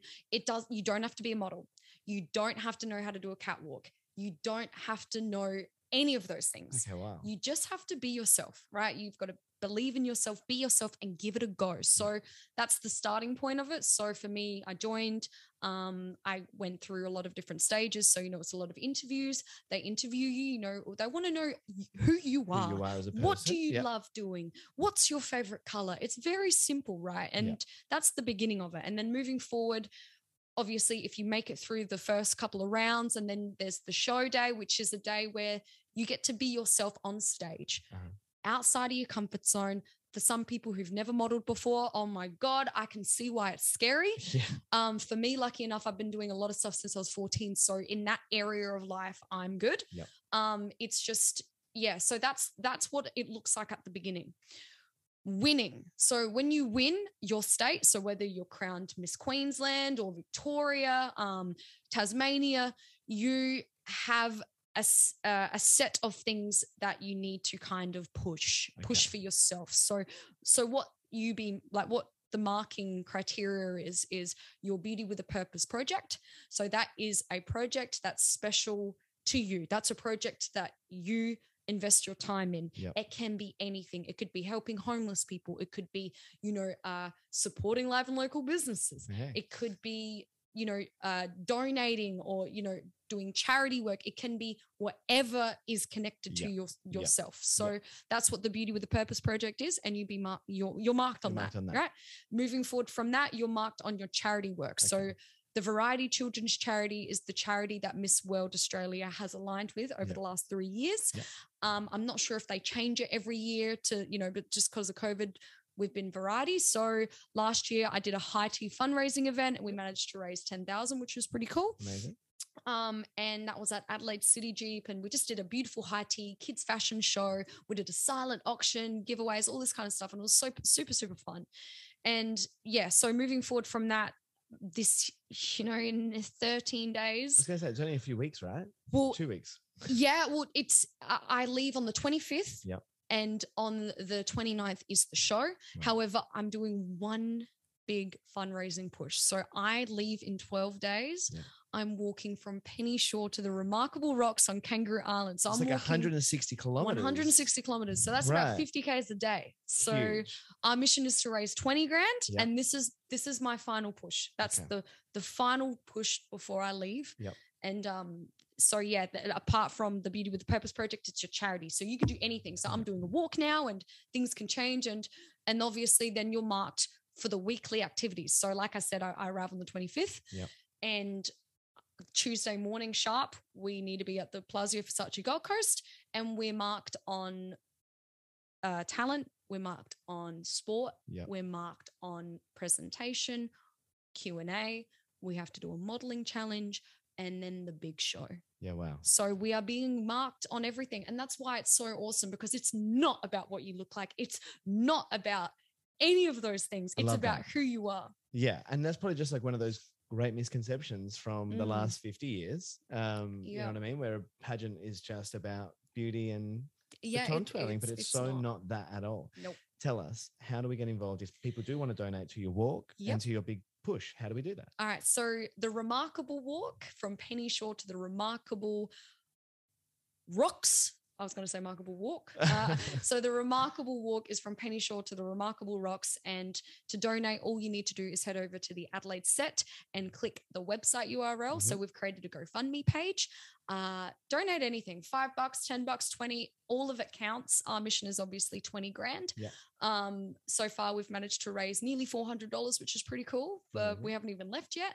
Um, and yeah, I, it's about 50 Ks a day we're walking. So what's very unique about this is I'm not going to be alone. I'm not doing this alone. So Yeah. I'll be walking with George, Hamish, Bior, so Adelaide set so the whole team members. basically coming out. Australia set with so we've got Brody and Talia, so our producer and cinematographer, and they're Yeah. going to be making a mini documentary for Oh, us, which is cool. Yeah. So we can all watch this. oh God, you guys are going to see me crying. I was going to ask, have you ever walked 50 Ks? Like in one day? What are you I've doing for walked training? What the, you? the longest I've done is I've done 15 Ks in a day. Yeah. Um, I did Operation Flinders back when I was 16. So that was pretty cool. So walking to different spots. So Yeah. that was the most I've ever done. Um, I'm going to start preparing as of t- tomorrow in Yeah. terms of walking. So just walking around my neighborhood, learning about what kind of exercises we can do. Um, George, you know, being a pretty, you know, well established walker in the past, walking from Adelaide to Mount Gambier yeah, that'll do it. Um he he is my coach for this just like everything in life he is just the guy right? So he we've got an idea of you know walking for an hour straight 10 minute break hour straight 10 minute Yeah. break we're going to do stuff like that. Yeah. um and we've got a big support system so we've got his mum coming we've got a big van following us all the things we need you know it's going to be quite cool. Um and variety are very heavily involved with what we're up to so they're sharing it on their socials. But yeah if you guys really want to get involved follow our journey follow the adelaide set. We're going to be doing stories. We're going to be talking to you guys on how it's going to go. I Yeah. don't want to say how it's going to go because i don't know. I don't know but it's i've never done anything this physically extreme. So this is once again seeking discomfort and I getting uncomfortable. I love that. And one of the things that I often say to people is I often say, like, you have to make, in order to grow, you have to make the unfamiliar familiar or make Yeah. the uncomfortable comfortable Mhm. and vice versa. Like, in order to break habits, it's the same thing. Yeah. You make the comfortable uncomfortable and or unfamiliar so you don't see it as often. But um, no, look, we wish you all the very best with that walk. Thank you so That's going to be so great. I can't wait to Oh, watch it and follow follow along with the Australia set yeah. and the uh, little doco series. Mm, So if you are you win this, mhm. what is that then like whilst you said yes you, you continue doing what you're Oh. doing what else does what it happens yeah what happens So you get a one year contract. Yeah. Um, and basically, what I do at the Adelaide set is what I'll be doing for Miss World. Okay. So I'll be attending a lot of events. I'll be working with a lot of their, um, you know, fundraiser kind of um, things. Like it's a, to be honest, I don't exactly know who is connected to the Miss World, but. Once you land that role, you represent them. Yeah. You are a spokesman. So you continue with your Beauty with a Purpose project. Yeah. You continue doing what you're passionate about because Yeah. obviously, if you win, there's obviously certain things going on in your life that you love doing. So you continue those things. Yeah. However, again, it's seeking discomfort. I'll be doing things that I've never done before. I'll be meeting new people. I'll be traveling interstate quite a lot, Yeah. uh, attending a lot of the fashion shows, a lot of, um, you know, just supporting all the states. So, you know, being Miss World South Australia, I've been supporting South Australia since day one. Becoming Miss World Australia, you represent the entire of Australia. Amazing. So it's just more opportunity and that leads to the next big thing Yeah. which is competing overseas so the last the miss world uh, who's just recently won miss world poland so she was crowned about two three days ago okay and that was in puerto rico so you represent australia on a nas- international, scale, yeah wow and you verse, you know, you not verse, you're, com- it's a video game now. You're competing against, you know, Miss Philippines, Miss World Britain. You're Yeah. competing, you are representing Australia as each a of the nations globally Yeah. each have a representative there. Yep. And if you win that, then you just, yeah, you're just, I don't the even, queen of the world I just don't know what's next. It's, then it's Miss Universe. right Then it's, then it's that. Miss Galaxy. That's what we need to Yeah, do. Miss Like, yeah, I like that. I like that a lot. yeah. Um, well, yeah, no, that's we wish you all the best for that. I can't again, Mm. we're gonna watch, we're all gonna be following this. Yeah.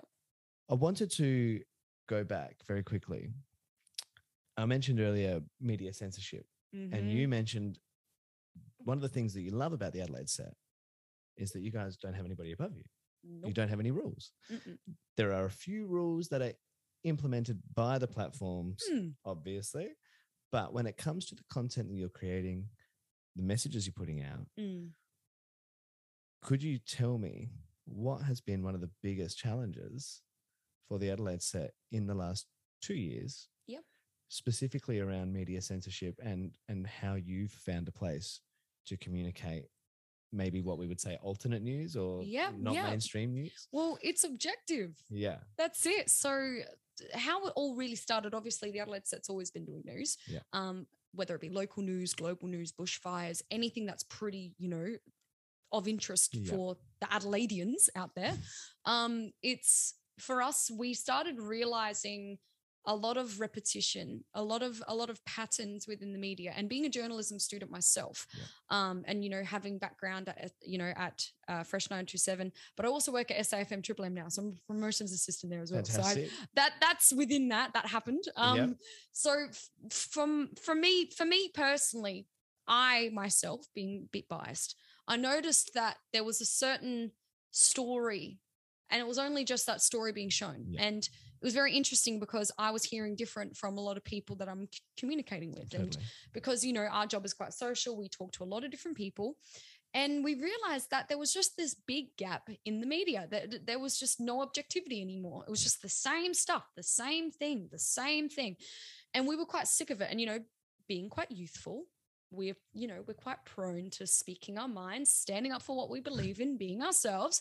We realized that there was just a hole in the market of news. The, uh, the news wasn't really the news anymore, or at Yeah. least it didn't feel that way. Yeah. So for us, we were like, look, we had two choices. One, do what everyone else is doing, which is safe. It's very safe. It's a smart business choice. It's a smart move to be comfortable. To be safe, yeah. to be safe, to feel loved. Um, you know, and the other option was do we be ourselves and do we just share what people are really communicating? Totally. And that was it. And we were like, okay, all right, let's be ourselves and let's do it. And then that was it. So we were, you know, just being ourselves.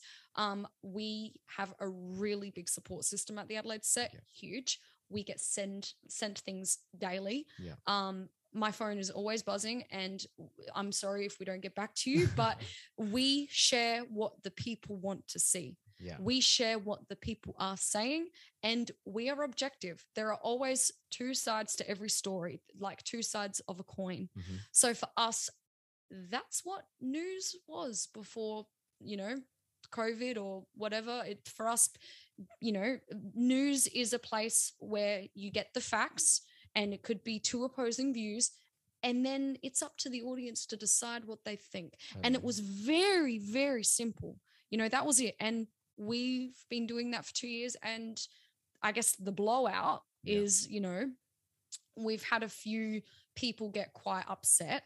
Yeah. Um, not so much clients. Most of our clients, we, we haven't had any problem with who we work with. Yeah. But you know, some members of the community obviously don't align with that way of being, and that's totally fine. Yeah. But for us, we it's been more positive. It's been completely positive. Yeah. It's actually been the best decision we've ever made because not only do we I don't know, I guess be that trusting platform that people could turn Yeah, to Absolutely. but that's it it it's turned in our favor and it's not on a it's not on a who's right or wrong scale it's on a we need people to do their job we need you know? information yeah because that and you're so right like i know myself uh, and my group of friends and Mm. family a lot of us would often be like sending each other the adelaide set Mm. posts and be like yes like this is great like Mm. finally and i think you're so right in the sense of it becoming a, a trusted platform Mm. but we need we as a community as a public we need all the information Mm. good or bad yeah Right or wrong, just say agree or disagree, yeah but we need all the information just like you said to then go away Mm. and make make our own decision, choices yeah whereas a hundred percent uh, echo what you're saying is in like the last two years in particular i feel like Oh, i'll speak for myself but i feel mm. like we've just had one narrative shoved down our throat time and time Yeah. and time again without any no one's shining a light into the corner over here like Mm. just literally our own backyard for example dr nikolai petrovsky i know that you guys have posted a few pieces on him and his Mm. his vaccine and i'm not going to go into details on uh, you know this or that but that to me even when i look at that i'm like but we've got a world leading epidemiologist and vaccine doctor here Right right, in- right here. at our footsteps right just here. who's created over 50 different vaccines. Historically as well as this Oh, one specifically which has had over 6 million um you know it's been administered 6 million times Mm. successfully you, you've got to i just don't understand how anybody could look at that and genuinely be Mm. like no that makes sense as far as like a country's decision for spending overseas pharmaceutical big Mm. pharma and and what we're seeing now again just recently you know it's coming out like you might need to have a fourth shot or a fifth shot or whatever and and look i'm not here to tell people what to do Mm. but we've got the best in the world we've got best in class Mm. right here and no one is no one's supporting that light, no one's yeah. shining light on that so not only for yourself um you know uh, jp drake um, does a wonderful, wonderful podcast himself, and big fan of Mm. his work too. But again, like to me, uh, it's wonderful to see local South Australians of positions with a platform hmm sharing that message. Yeah. So thanks for that. No, you're welcome. and and that's the same with us. Like we very big fans of him because he's he's copped it really Oof, hard and I- Beyond. just unimaginable. I just couldn't. For me to meet somebody like this man and aware of you know his history, Yeah. his profession before the pandemic. Yeah. You know, I think back to before everything started. and BC before COVID. before yeah. COVID, right? And you know, he would be the guy people would go to, or you know, there's certain there's there's a few of them actually in South Australia that you could go to, and it just became a bit of a, a bit of a game. And for us, as long as we're sticking to our values, which are pure intentions, like we support South Australia, Yeah. life and local businesses, we support youth groups. So you mentioned our mission before. You know, what's the whole mission? You know, and for us, our mission is to help South Australians become the best versions of themselves.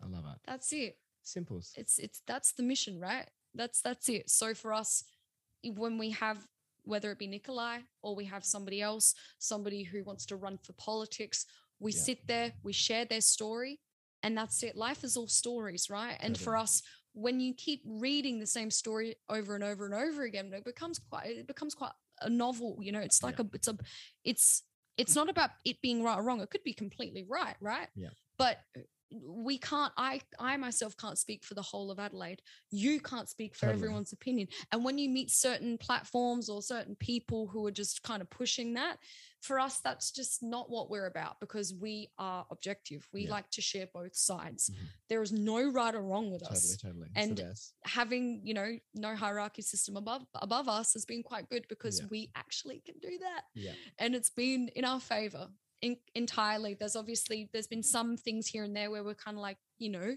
we question but again it's fear right Totally. it's fear Totally, totally. so we just we push through it and you know we, we care about our community really you know Strongly, quite quite a yeah. lot we well, it's our community. And, it's our and community we are we are responsible for where we go Yep. as a community, Mhm. as a population, as a country, a state, whatever, individually.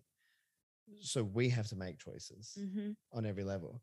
It's funny, um, you know, you're saying how the the Adelaide set then like we could we could be safe and say the same story, or we could be ourselves Mm. to to mirror that alongside like your own authentic voice Mhm. would you say then like that it gives you permission and how important is permission mentally right but when we say like we, we're going to do this we're going to be ourselves and speak our truth Mhm. Whatever that is and we're not saying right or wrong but would you say that that then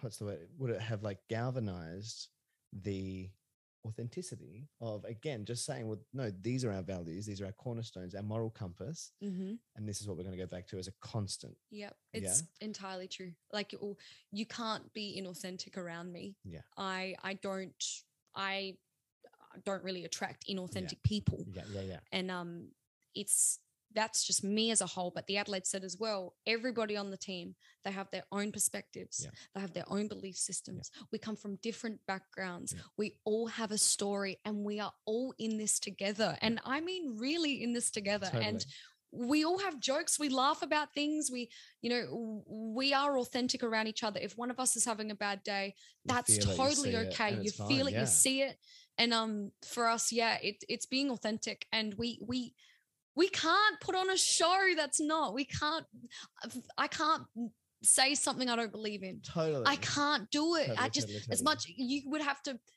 i wouldn't do it for money. Like Yeah. i if someone paid me millions i still couldn't do it right? Yeah. because it's just it's not me. Yeah. so for me it's really tying in you know myself. I know who i am. I know what i want in this life. And i respect anybody and, and their own i choices. love that. And that's and that's it. And it comes down to being authentic right? Because Yeah. if you're not being authentic what are you doing? And and would you say and you you've you said i know who i am. I know what i want. Mm, i believe those are the two most important questions that anybody can ask themselves. Who Mhm. am i and what do i want? Yeah. And don't be scared of what you want yeah. right? That fear. The the application of that level of confidence, right? Mm. What does your future for you, Taydam Knowles? Mm-hmm. You got Miss World coming up. Adelaide set's growing. It's just Yeah. going gangbusters. Like you said, you're attracting authentic. You don't attract inauthentic anymore. No, which nope. is a great thing. I don't have time for small talk. Nah, I no, no, no, no. don't. I can't. I'm not. No, no small talk for me. Uh, Was this what you like? I know it's been such a big journey. mm, When you were 14, starting out modeling, before you got to that point at 19 that you mentioned at Mhm. the very top of the show, yep. to bring it all back together, is this what you thought success was, or has your idea of success Well, changed? I'll tell you a little story. I was. I uh, like I said before I got my first iPhone. Yeah. The day I got my first iPhone, I was 14, right? And that was just before I started modeling. Like I started modeling around that age, but I got my iPhone and I took photos of myself using the filter, you know, testing it out. And I saw a photo of me. And then I I had a moment where I sat there and I'm like, who do I want to be? And I literally pictured myself. I, I I sat there and I had a moment and I I saw who I wanted to be. I saw the the face, the hair color, the you know, I really did imagine it. And yeah. it's a bit it might be a bit weird, but I, I and I funny enough, uh, it hit me a week ago and I sat there and I'm like, I had that vision again, right? I'm like, whoa, I forgot that ever happened. And then it was the same photo I see now, which is me now. right. Yes. And it's it's the answer to your question is yes. It it in I, not the way I thought it would be. Like I had no idea I'd be a director of a production company. yep, I had yep. no idea I'd be a gen, the general manager of the largest youth dedicated platform in Australia. I had no idea that I would be a social media presenter and actually make an income. Yeah. From I had- I had no idea about all of these things. I I didn't know what it would look like, but I saw me when I was 14. I saw the woman I wanted to be. Yeah. And I think that was very uh awesome because I can't believe that I ha- I received that gift. It was it was it was a gift. I it is a it gift. Absolutely. Yeah. Absolutely. So, do you still you mentioned manifestation early on as well like Mm. you manifested the the modeling and the things that you wanted to do and Yep. even like you said to picture that and then go oh my god like seven years on Yeah. this is i'm here i've Yep. made it there how big is visualization for you do you use that as a tool when you are projecting where you want to go and what Mhm. you want to achieve I I stay very present with my goals. Mhm. I've got systems and I've got, you know, there's things that I use. Um, you know, before I discovered Monday, you know what Monday is, right? The Monday system. All right. Well, before it was all in here. yeah okay And I, I, it's hard to keep in there oh, so you know we we got a system and we I, I i've got my diary i've got all these i've got calendars i've got being organized right? Yep. as long as i'm organized i got it i'm i'm good. Workable. Workable right? And so doing all these little simple things and doing them regularly um you know every sunday night i sit there and i recap for the previous week i stay quite present Yes, focused yep. and whatever the next big job is okay cool i'm very present to that job. I can see it in five years from that job. Yeah. i look at things completely uh topless you know it's just the, there's no cap on yes the glass there's nothing it's just completely above and whatever job we have if i can see that we can scale it awesome Yeah. we're in let's do it Yeah. let's let's go Yeah. guys what's the biggest thing and i think for me communicating with a team because running a team is hard like it is it's so tough it's tough you're managing tough. personalities you're managing different- yeah like different perspectives you mentioned earlier and it takes a very special level of i think eq and iq Mm, to manage leadership role Oh my God, but- leadership things and to be able yeah to navigate that with influence Mm. compassion empathy Yep. and to still teach people yeah. because that that's difficult for And not that's the just thing. not just you or the leader yep. But the people on the team sometimes Yep. that's difficult for them because they don't know how they might not have received that before Mhm. and they might be like, "Well, I've never had a, a leader or a manager Yeah. do that, and they don't know how to receive it." Um, Yep. Or maybe they're not they're not people who want to be Mm. around people, for example. Do you know what I mean? Like, there's again a lot of complexity to that. And 99% of my job with general managing the team stuff it it is hearing listening Totally. and really communicating what they want back yes. to them Yes. Yes. and for me as long as i'm doing that because i'm as much as i am a bit of a you know i'm a teacher now like i am a teacher Yep. in that sense Yep. but when i'm with them i'm not i treat them as e- we're equal Yep. and i tell them my dream they tell me theirs yes. and that's how it works so if they're continually if they're all continually you know sharing with me their dreams and ambitions I will support that. I will get you on the platform. I will totally, give you a totally. space Yeah. because it's not, you know, as much as I want to focus on me, which is, you know, where I'm going, like, because, you know, there's a, there's a lot of exciting things coming up with my own life after certain things have been, you know, completed. But with them, as long as they're telling me that, that's okay. That's enough Yeah. for me. Um, and there's obviously, you know, there's incentives, there's milestones, and there there are, you know, six months, 12 month plans that we all need to kind of reach. You know, it does have that business model structure. Yeah. However, it is totally hip. Like you can, it's okay. It's not strict, right? Yeah, it's just I need a, I need just enough, and as long as they're sharing that with me, that's enough.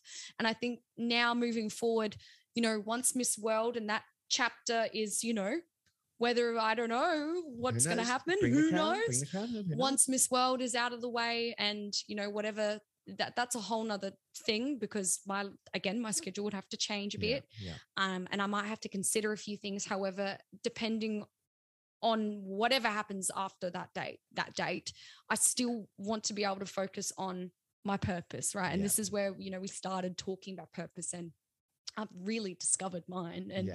it's it is really taking on social media presenting in a way that helps people right? Because i'm always i've been reflecting a lot. I'm like how am i really helping people? I'm helping the team. I'm always giving them scenarios of me social media presenting. I'm always teaching people through what i do. Yeah. like how does that how is that connected to my purpose? What oh, because it feels right right? It Yeah. feels right and i'm in love with it. So my purpose is you know through the art of social media presenting i want to help women with confidence. Yes. On and off of camera, Yeah, right? And it's yeah. very simple. And both men and women, um, when I first started at the Adelaide set, you know, I only had like barely even 3,000 followers. I now nearly have 7,000. Yeah. And this is all from the work I've been doing over 15 months. This is pure Instagram growth with all of this work, yeah, right? yeah, and yeah. for me now, you know, when I first started, my audience was, you know, 80% male, 20% female. It was pretty like, like, where are all the ladies? What's Yeah, going on? yeah. And now it's 50 50, which Yeah. is exactly where I want it to be. I still want to help both boys and girls, but my next big focus and chapter is, you know, through the art of social media presenting, giving women, giving girls confidence. And that's on and off in front of camera. Whether you want to, you know, whether you want to be a social media presenter for yourself, whether you want to learn about personal branding and grow with your purpose and maybe your hobbies and communicate that through a social media, you know, sense, whether you want to represent an organization like I started, you know, representing a business like the Adelaide Yeah, set yeah, or yeah. because you can do this. And the thing is, what I've discovered over the last 15 months is that there is just this big stereotype with social media presenters and influencers, right? I'm a social media presenter, I'm a presenter, right? But with the whole influencer aspect, it's very interesting because people think what a way is. Yeah. I know how much money they're making. I know exactly what they're Correct, doing, right? Yeah. if you want to be real with social media and if you want to make real money, that's where I come in. I can teach you that. I can Yeah. teach you about, you know, very simple business things or little tiny things that you might not know. Yeah. And I want to do that for girls. I want to do that for boys. I want to do that for people because you don't have to be into fashion to be successful on it. yep. You all you've got to do is communicate. You can be a scientist. You can be, you know, You you be can anything you want to be. Anything. be limitless. and you can have a huge following. Totally. You just have to know how to communicate. Yeah. And that's what I want to do. Yeah. I want to be able to do that. I want to still do what I'm doing now. And um, whether that's with a lot of girls or boys or however I will be able to do that, I'll figure it out along the way. Yeah. Um, I've got a few things cooking in the back, but it's, yeah, I'm very present to it. And so far, that's where things are going. Wild. I, it's just it's wonderful. Like again, you speak with such clarity that Mm. I I know it can't fail. And I say that I've I have conversations with people every day, all day about their purpose and what they're doing Yep. and where they're going. And again, like not everybody has such clarity in Mm. that. So that that's that's wonderful. It's taken 15 months, guys. Ah, it takes and It takes and years it takes for that years. loan. It's It- a- exactly. yeah, this is but you've got to do it. thing. You've got gotta to do it. You've got to be uncomfortable. Mm, Like and that's the thing if if presenting if i wasn't a good presenter i wouldn't do it like if i really generally was bad like if i couldn't do something i'd be like all right Not for me. it's not for me i'll Yeah. do something else Yeah. and that's the thing i wear so many hats i'm editing i'm, I'm doing social media i'm creating graphics canvas i'm doing post captions i'm talking to clients i i do it all You do it right all. Yeah. and you can cater that you can do many things and then eventually you'll find that one thing that just makes you tick Yeah. and then you can go for it Totally. so yeah Totally, totally, totally. yeah Oh my goodness. Taydam, I've got uh, 10 questions that I finish every episode with. yeah I could be here for probably four hours more. we probably could. Um, I'm going to be totally honest with you. I could sit here and talk with you all day about like we haven't even touched on your Oh, young, you so entrepreneur, and young entrepreneur last year. Oh yeah, Um, oh, that was my, my uni's very supportive of what I do. So Oh, they've they've been watching since day one and Yeah. they've been very supportive. So that's that's where that came in. Right. Okay. Yeah. But no, look, it, this has been an absolute joy.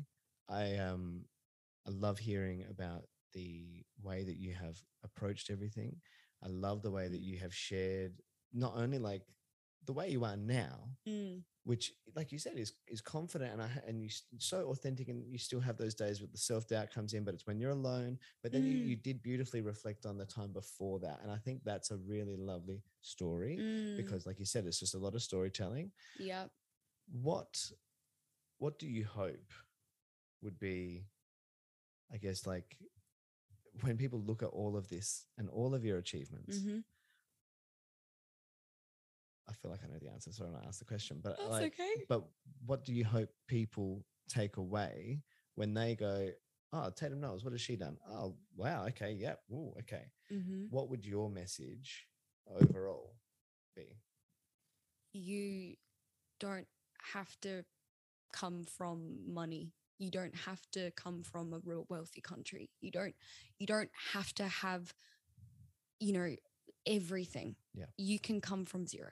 Hundred percent. if you feel like you are just on the lows of the lows, Yeah. if you've made mistakes, and I mean, I don't mean just simple mistakes, I mean, if you've really made life changing, you know, negative mistakes, if you've been through something, if something's happened to you, or, you know, you can make it. A hundred percent. You can, anybody can make it. Yeah. And I don't, you know, obviously in life, uh, somebody told me, and I can never forget this, but they said to me, if you work hard enough, if you just work hard enough, it will happen. Totally. And that's it. And that's the thing. So if anybody's interested in what I do, or if they, you know, if they're following me or if they don't know me, my biggest thing that I would love for you to receive from me Yes. overall is that you can do it on zero. I love it. You can do it on zero. You can do it on zero. Before I get to these last 10 questions, I want to ask you, what do you, when you're like, because I can tell that you you pick up on the energies, you pick up on what's right, and you Yeah. can, you're aware of it. Like you said, you're very present, which I love. Mm. Do do you find synchronicities in your day, whatever they may Oh, be? Like what totally. what things do you notice that you go, I'm on the right path? What tells you you're on the right path, be that internally or Yep. externally? Well, when I meet someone and I get this like this butterfly feeling, I get like a um, you know, it's kind of like with this podcast with you, I'm getting it, and it's a, it's a weird. I don't know what it's called, but it's I I feel very um, I feel very happy with with people. Like uh, so, if I'm meeting somebody who's passionate and they're maybe a coffee shop owner, Yeah. or you know, for me, knowing my story and all that sort of stuff when I meet people who just share with me what their story is, and I mean anything, if whatever it is, if I'm meeting people who are really sharing Yeah. and they're not just talking about, you know, um, I don't want to say the norm of stuff. I, I just I don't like small talk. I like deep connection. And for me, if I'm meeting someone who's really just sharing with me, and I mean Taydam, I'm having a really shit day. Yeah. And I'm like, yeah, you are. You know, I'm like, you know, obviously I'm gonna help Totally. over, but I I really appreciate that authenticity. Yeah. And for me, look, I'm every single person, not every single person I work with is authentic. Yeah. Not every single person I come across in the street It's is gonna be, right. yeah. It, and that's and that's fine. But if when I have these moments with small business owners, when I have these moments with you know youths, you know people younger than me or you know a little bit older than me, I have these breakthrough moments. If I can have a breakthrough moment with you, that's enough. Totally, Like totally. and it can be it's small, big, uh, you know, because small things lead to big changes, right? And that's the thing that I discovered for me. I from going deep within myself, I started learning tiny little things here and there, and that was enough. And then that led to this, right? So Yeah. if I'm having that with people, that's just wow. I go home and I'm so happy. I'm like, wow, that that that cafe owner told me about what happened, and it's so awesome that Yeah. he could share it. And I and I have people randomly come up to me in the street, right, and they just share.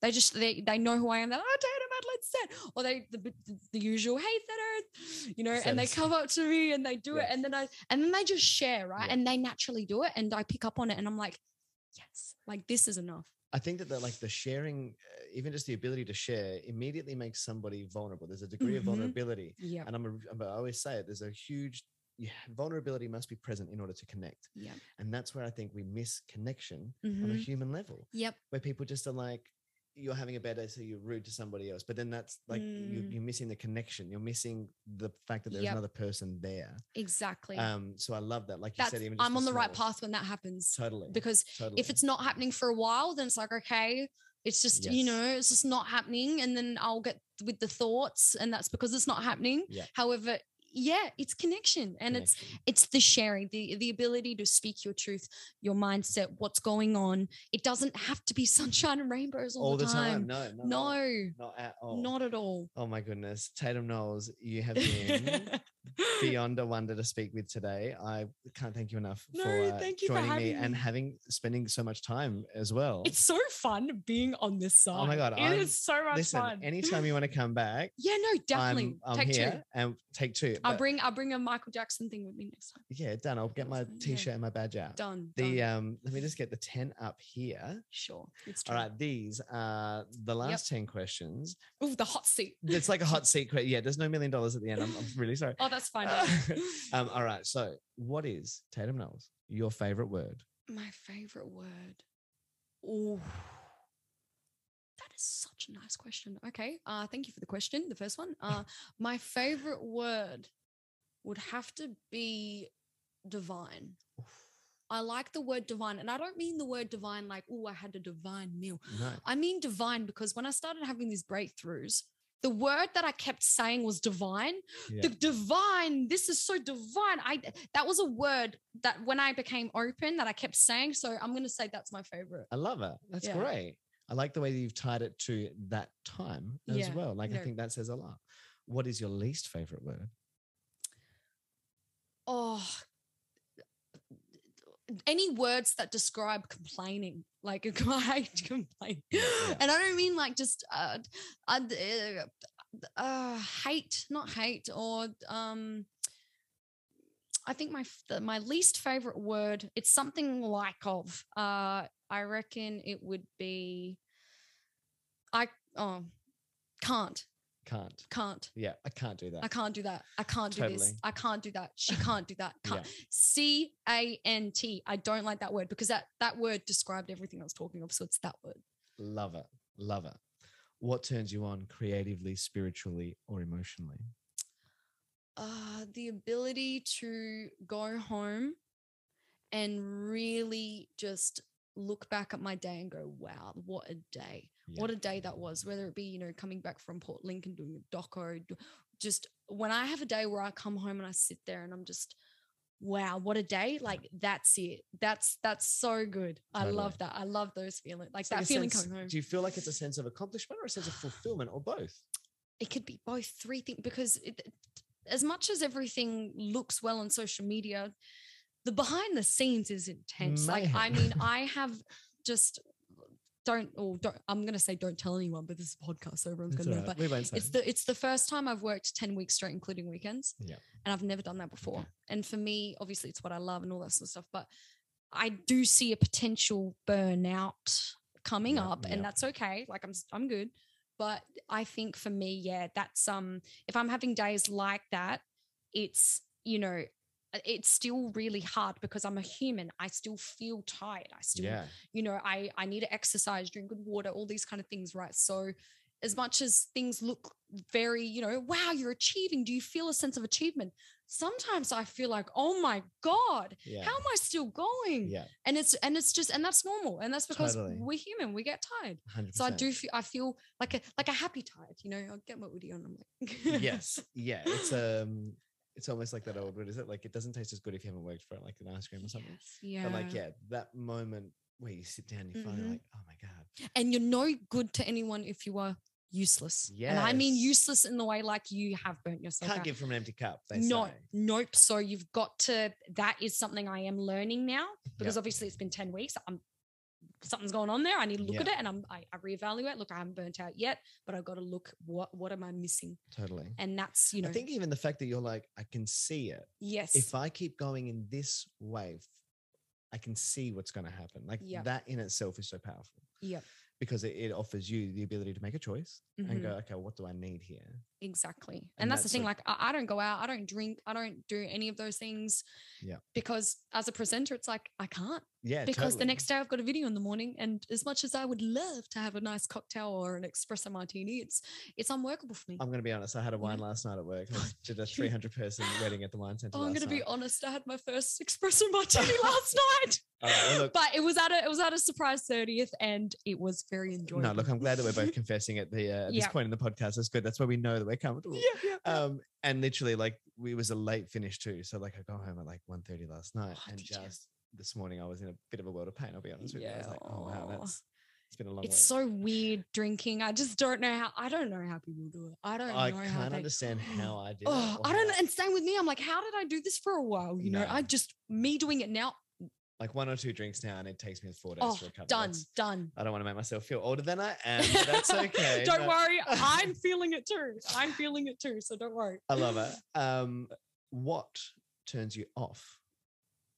Mm, just in general, Well, just in general, yeah. what turns me off? Um, I mentioned it before, but complaining. Yeah. I think complaining, victim mindset, weak mindsets, Yeah. and it's not the situation of that is weak. It's just the person, like a person's way of being around it. And and this is even me too. Like I I have to catch myself with this because there are days where you know your subconscious starts kicking in and Yeah. you might not be aware of what you're doing Yeah. and it happens it's kind of like you know when you jump in your car and you drive and then suddenly you're at your destination you're like How did I How get did I here? get here? Yeah. it's a bit like that, right? So if I'm doing that, you know, it could be with anything. I I I catch myself for it. I'm Yeah. like, Taydam, are you complaining right now? Taydam, what what is going on? What's there for you? And same with others. Yeah. So I don't like complaining. I'm all about solutions. Yeah. Obviously, if there's an unworkability and there's a situation, all right, cool. But again, we go through it. All right, what's the solution? It's Yeah. like there's always got to be a next step. So I don't, yeah, what turns me off is just complainers, victim mindsets, you know, um, he he said, she said, pointing finger kind of stuff. It's very, you know, Yeah. I don't like that. Hundred percent. I don't like it. We are the same. I love it. I love it. Mm, What is your favorite curse word? My favorite curse word. Yeah. Oh my god, shit. Shit. I like shit. Like, god damn, shit. Or it's like, oh my god, shit. Shit. I like that word. It's a, it's That's a good one. I like shit. It's like shit. What the hell? yeah, I like that one. What sound or noise do you love? sound or noise. Sound or noise. Because if it's a sound or a noise, it can be speaking or like Totally. I like well, my partner and I, we both call each other this like name. It's quite cute. It's like booba. Like we we just call each Yeah. other that. I think that's pretty cute because it's just the sound when I hear that. It's like, oh, Uh, I like that. I think I think relationships when they have like a coexisting sound or a, Yes. a- something they say to each other. Yep. I like I like that. I think that's cute. I think that's cute. I like it. Do I you like do you do you guys have a word? Or Yeah, we, we do babe a lot, but um, since the day that I met Joya, I've just always called her by her initials, GP. GP. And even like after we got married, we've been married for six years now, and um, yeah, even to this day, I still, you know, earlier I was like, "Can you turn off the air condition, please, GP?" GP. Uh, GP. um, I don't know, and it's funny because like that's sort of we've never really done, I guess, like cutesy names, but we, Mm, for us, I think it's the sound in which we communicate with each yeah, other it's that. because sound. we, this is how we communicate. Do you know what I mean? Like we're yeah. not yelly. We've never really had an argument. To be Mm. hundred percent honest, like it's Wow, crazy. But I feel like it's just, yeah, GP. is She's my GP. She's my GP. That's cute. Which is confusing if you go to a doctor's, but you know. Oh, it's my GP. my GP. that is so funny. I've only just connected to that. That's so funny. What sound or noise do you hate? I, I think, I think sneezing, Really? like big, like just like really one of those really audible ones that people do. sneezes, or if uh, the sneeze noise and like there's a but farting noise, anything that's kind of like coming out of a human. It's a bit like it could like you know yeah and obviously it's all normal like it's we're human beings right but it, it's i don't really like it's Yeah. it's a bit kind of uh, then you have to know the mic That's okay. I'll, we'll Glen 20 the mic. yeah i think that's weird I, don't, I don't like those noises That's fair. That's totally fair. I've never had anybody say anything about a sneeze, but like I totally Ah. get it. You're, you're so right. Like that. Yeah. yeah like in public if people do it like i don't have a problem it's more like people near me or personal i'm with Yeah. i don't mind with other people because i don't know them Like, what? Who am I to judge? Like, I don't. But it's more people around me, and like you know, it's yeah, it's my personal relationships. I'm like, what are you doing? don't sneeze on me. totally. What profession other than your own would you like to attempt? Um, I'd love to give TV a go. Yeah. Like honestly, like at some point in any way, shape, or form, if I ever had an opportunity on TV, that would be fun because I haven't, because obviously majority, 99% of my job is just in front of the camera. Yeah. Being on TV with a camera TV, that Yeah. would be cool. So, you know, at first when I started journalism, I wanted to be a news, you know, anchor thing. And then I realized, yeah, it's not really for me. I'm I like free, you know, I like being free and, you know, um, so yeah, so moving forward, I think if there was any opportunity on TV, Yeah. I would totally tick that box. I would go for it. 100%. Yeah. 100%. What profession other than your own would you not like to attempt? Ooh. I couldn't be a nurse or I couldn't do anything medical wise, um, like or anything to do with like science, biology, like with the human form or animal kind of thing. Yep. I'm just hopeless. Yep. I I'm a- I'm a chihuahua, so my hands are like this, right? So I know for a fact that if I were to do any kind of job like that, I just might really hurt someone, yeah, yeah. and that's just a really well thought out thing. 100%. But you know, if you know, if I had to go to the army or anything like this, they want me to be a nurse. I'm going to be honest. I might not be the best nurse because I shake so like it's weird. Yeah. Because I tried obviously being in front of the camera. I wanted to learn behind the camera, and you know, I've got to have a gimbal and things like that. Yeah, yeah. But I shake too much, so I couldn't do anything that's very you know like steady stitchy, hand. steady okay. hand. Because I just shake. If it's like Totally. knitting or something, okay, that's cool. I'm not stabbing someone, Yeah. but it's in. the, I just shake too much. I, I I just don't have the hands for that. That's fair. That's totally fair. Yeah. Last question, Yeah. Taydam Knowles. If heaven exists, Mm-hmm. What would you like to hear God say when you arrive at the pearly gates? Oh, you. Oh, okay. If I arrived, I'm there. He's gonna talk to me. I think um. You, you really did do all the things I laid out for you to do, didn't you? I think that would be cool. I love that. I think I think that because for me, like, you know, again, I haven't scratched on too much of, you know, the beginning for me, but it was quite difficult. My life, the first 12 years were. Um, but yeah, we'll leave that for another time. But I think if God said that to me, it would all make sense because Yeah. then I'd go, wow, I really did, didn't I? Yeah. so I think that would be pretty cool. Well, look, Taydam Knowles, once again, thank you for your time. No, Thank you for your you. spirit, your energy, and your candor today. If you want to follow Taydam, get onto the Adelaide set. You can also follow at Taydam Knowles on Instagram. If you want to donate to the remarkable the walk that you're doing Yep. from Penneshaw to the Remarkable Rocks before you head off and represent South Australia, we can't, can't think of a better representative. Um, Mm. But do get behind her. Check it out at the Adelaide set on Instagram. Taydam Knowles, this has been the Alchemy of Success. Thank you so much. Thank you for having me here today. I am so grateful. And yeah, like I said before, being on this side is really cool. So I'm thank so you happy- for giving that to me today. You are so welcome. Thank you so much. And we will see you mm-hmm. next time. See you next time for part two. Part two. See you guys. To continue the conversation, suggest a topic, a guest, or if you'd like to share your success strategies and journey, then connect with me in the podcast on Instagram at The Real Vince Fusco. See you there.